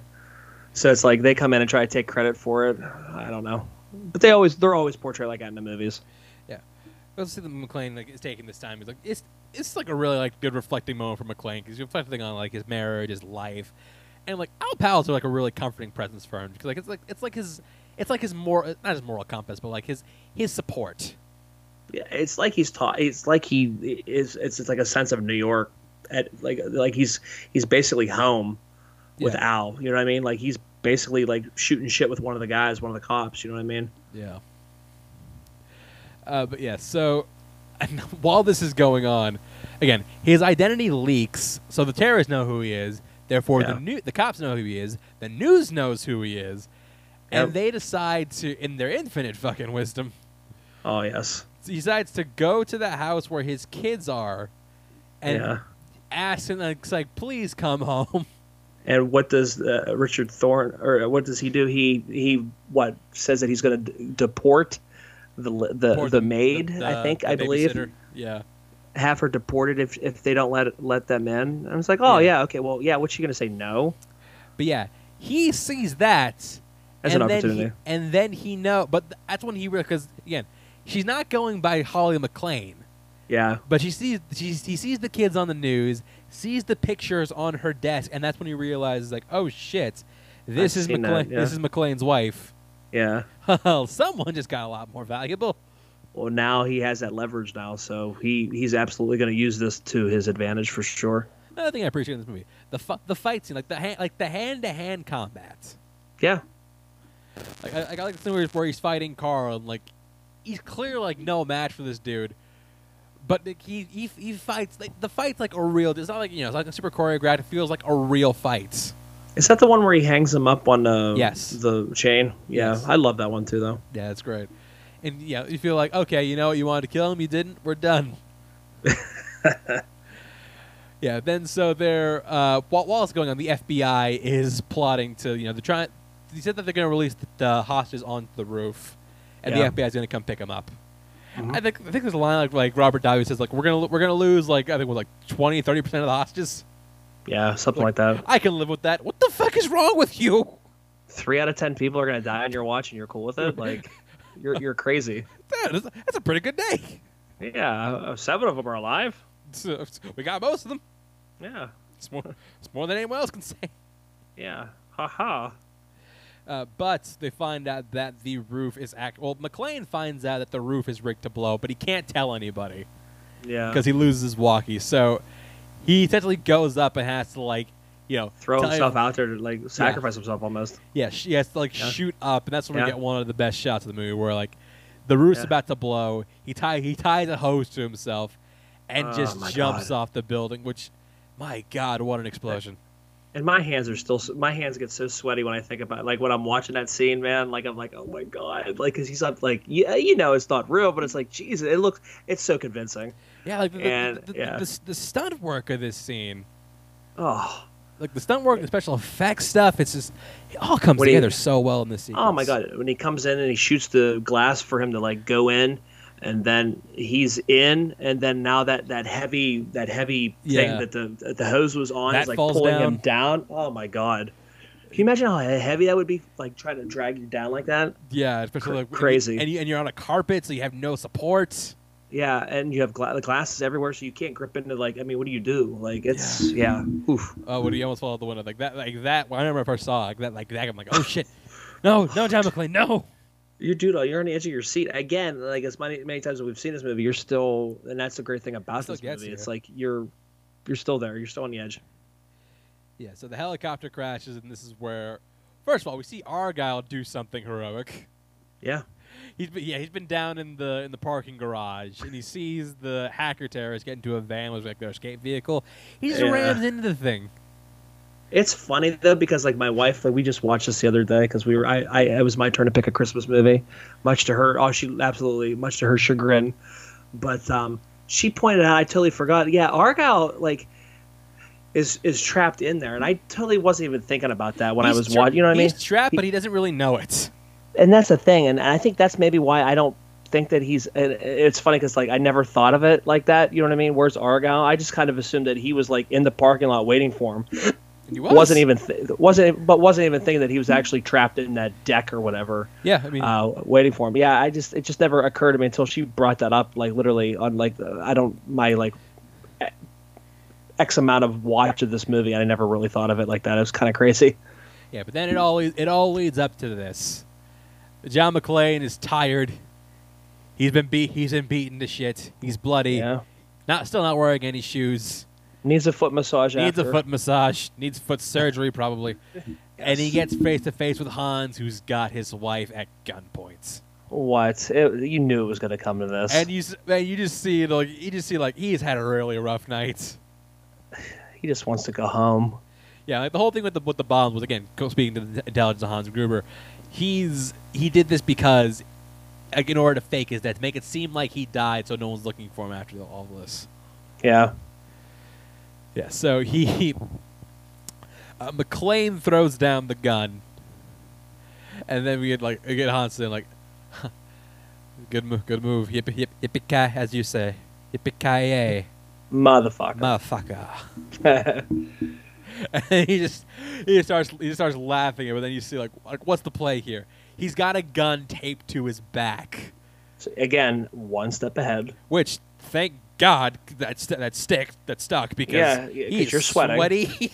you're sweating god bless that tape God bless that tape. It's definitely it's sweat proof. God bless Yeah. it. Uh, he goes for the gun. He get he gets a shot off, Yeah, kills oh, his yeah. henchman, and Hans is now hanging out the window. Uh, he's hanging on. He's hanging on to Holly, and then like McClane just unhooks her watch and he drops him. The funny thing about, funny thing about this scene, uh, uh, they told Alan Rickman, "Okay, we're gonna drop you on three. They dropped him on two. Dropped him on two, and that reaction. that reaction's real. his his real reaction, and I think that is so genius when you think of it. Because do you get that reaction if they drop him naturally? You know what I mean? Um, that oh shit is literally oh shit. Like that's that's his actual know, reaction to it. I think it's perfect. Okay, okay, okay, I'm gonna drop me on three. Right, drop me, drop me on three. Ready? One. Oh shit! Yeah, it's like fuck. it's beautiful, Oh, man. It, it, it, it is it is absolutely beautiful. Yeah. Uh, uh, uh, John embraces his wife, which fe- which unlike a lot of action movies feels really earned in this case. It does, and I think that should probably merit. Uh, hey, maybe we can work on things. Yeah, the, You know, eh, okay, fine. I'll I'll go I'll go by McClane. I mean, yeah, I think you owe it to him. I think you owe it to him at this point. Uh, pretty sure the guy totally saved your ass. So you know, Yeah, we also see uh, John and uh, Al finally meet, which I love the fact that it's like he's not like calling out from like they just look at each other and they know. Yeah, they have that connection. I mean, they've built that connection. They, they kind of just know who. Yeah, Yeah, which is something that's just is not really explored in any other movies. Which it's it's it's actually yeah yeah, like, yeah, uh, Reg- Reginald Johnson only comes back for one other sequel, which sucks. Like, we don't like, you don't even get his son in, in in any other movies. Yeah, Die Hard two, and and even to follow up, Die Hard two is perfect sequel too. Eh, three's better. Really? Uh, I I, def- I do like two a lot though. I do like two quite some. Uh, but but anyways, uh, movie's not over yet, Russell, because Carl is still alive. It's not. Now, we Carl's forgot- alive. We forgot to mention earlier, uh, Al Powell's having some problems because he lost his cop mojo because he had an incident where he shot a kid who's holding Yeah. a toy gun, which is a plot point that would not make it in the movie today. No, because um, that's yeah, too close that, to home on that. that did happen to a kid, and yeah, that was Yeah. that was wrong. Yeah, Uh, but Carl Carl emerges, and it gets to be Al Powell who t- who gets the final kill. gotta love it. Which it's is his moment. It's his moment. He shined. He got his cop mojo back. Done. Oh my god, it's su- such a great scene. Like again, the whole movie where John McClane is sa- is saving everybody's ass. He got to save John McClane's ass. Yep, and cue the uh, "Let It Snow." Such a well, first perfect- of all, cue cue uh, cue Richard Thornburg getting punched in the jaw on national Oh, television, which which is fantastic. which was but- but absolutely justified. I'm just gonna say that right here. Oh. totally justified. complete, completely warranted. But yeah, "Let It Snow." The uh, Vaughn Monroe and the Norton sisters. Uh, I love that. Uh, love that rendition of the song, and it always gives me to think of the film. And that's the movie. And so, uh, Russell, what do you think? But, but final thoughts about Die Hard. I mean, I I love this film. Uh, It's it's it's a great action film, and um, I just love pissing people off, like arguing about it, whether or not it's a Christmas film. People get really on edge about this. Um, I mean, is it your again? It's not your non-traditional Christmas. I mean, it, it totally. It, the, the funny part is you could totally argue about it. Like, I mean, I don't. You know, uh, you could totally argue that it is a Christmas film because of all the things that are in it. There are tons of tropes. There are tons of things that lead you to. I mean, it is a, a Christmas film on paper, but people get so mad and get so defensive about whether or not that. Um, you know whether or not that the film's classified as that. And Chance and I knew that this was going to win the the poll. Um, there was I don't think there was a doubt in either one of our you know either one of our minds that this one was going to take the gold. But um, you know I love this film as an action film and as a holiday film. I like I love watching it around Christmas time, and I just I just think it's a it's a perfect perfect uh, popcorn film. Yeah, I think that this movie is perfect on absolutely every level. I mean, the, act, the action's perfect, the comedy is perfect, the character work is perfect, the direction's perfect, like the stunt work, the squibs, the side characters, ev- the villain, the hero, everything about this movie. It's one of those things where it's like everything works. It's Yeah. paced incredibly well. Yeah, Like, it's two I mean, hours, if- but if you're never anything- bored. Yeah, if there's a downside, if there's a small downside to it, it's it's not much. Maybe 15, 20 minutes, a little bit longer, but it's still kind of what you said. It's paced out fine. But I mean, if you're gonna gripe about it, I would say runtime is a little heavy. Yeah. Like, what it's like two two ten. It's about it's about two ten, yeah. Yeah, I mean, I you could take 10, 15 minutes off of it. Still a perfect film though. I, I Absolutely. I mean, shit. The guy, the guy's tank top is in the Smithsonian for crying out loud. Yeah, it's a fu- it's yeah, seriously, it's a tank top. and it was ma- and it, and it was made and it was put in the Library Library of Congress uh, National Film Registry in 2017. So that shows just the impact it had. Uh, like I said, had a great sequel, two mediocre sequels, and then one of the worst action movies ever made. Yeah, it's. I mean, Actually, no, I'm gonna take that back. One great sequel, one mediocre sequel, and then two a bad sequel, and one of the worst movies ever made. Uh, see, I, I'm gonna go. See, I like two just as much. Uh, I, I, I'll go. I'll go see, to bat for see two. Mike, Mike says the same thing. I don't understand it. Two's not very good. I, I like to. I remember. ju- I remember watching it last year because after I watched the uh, first one, I wanted to watch the second one because it's been a while.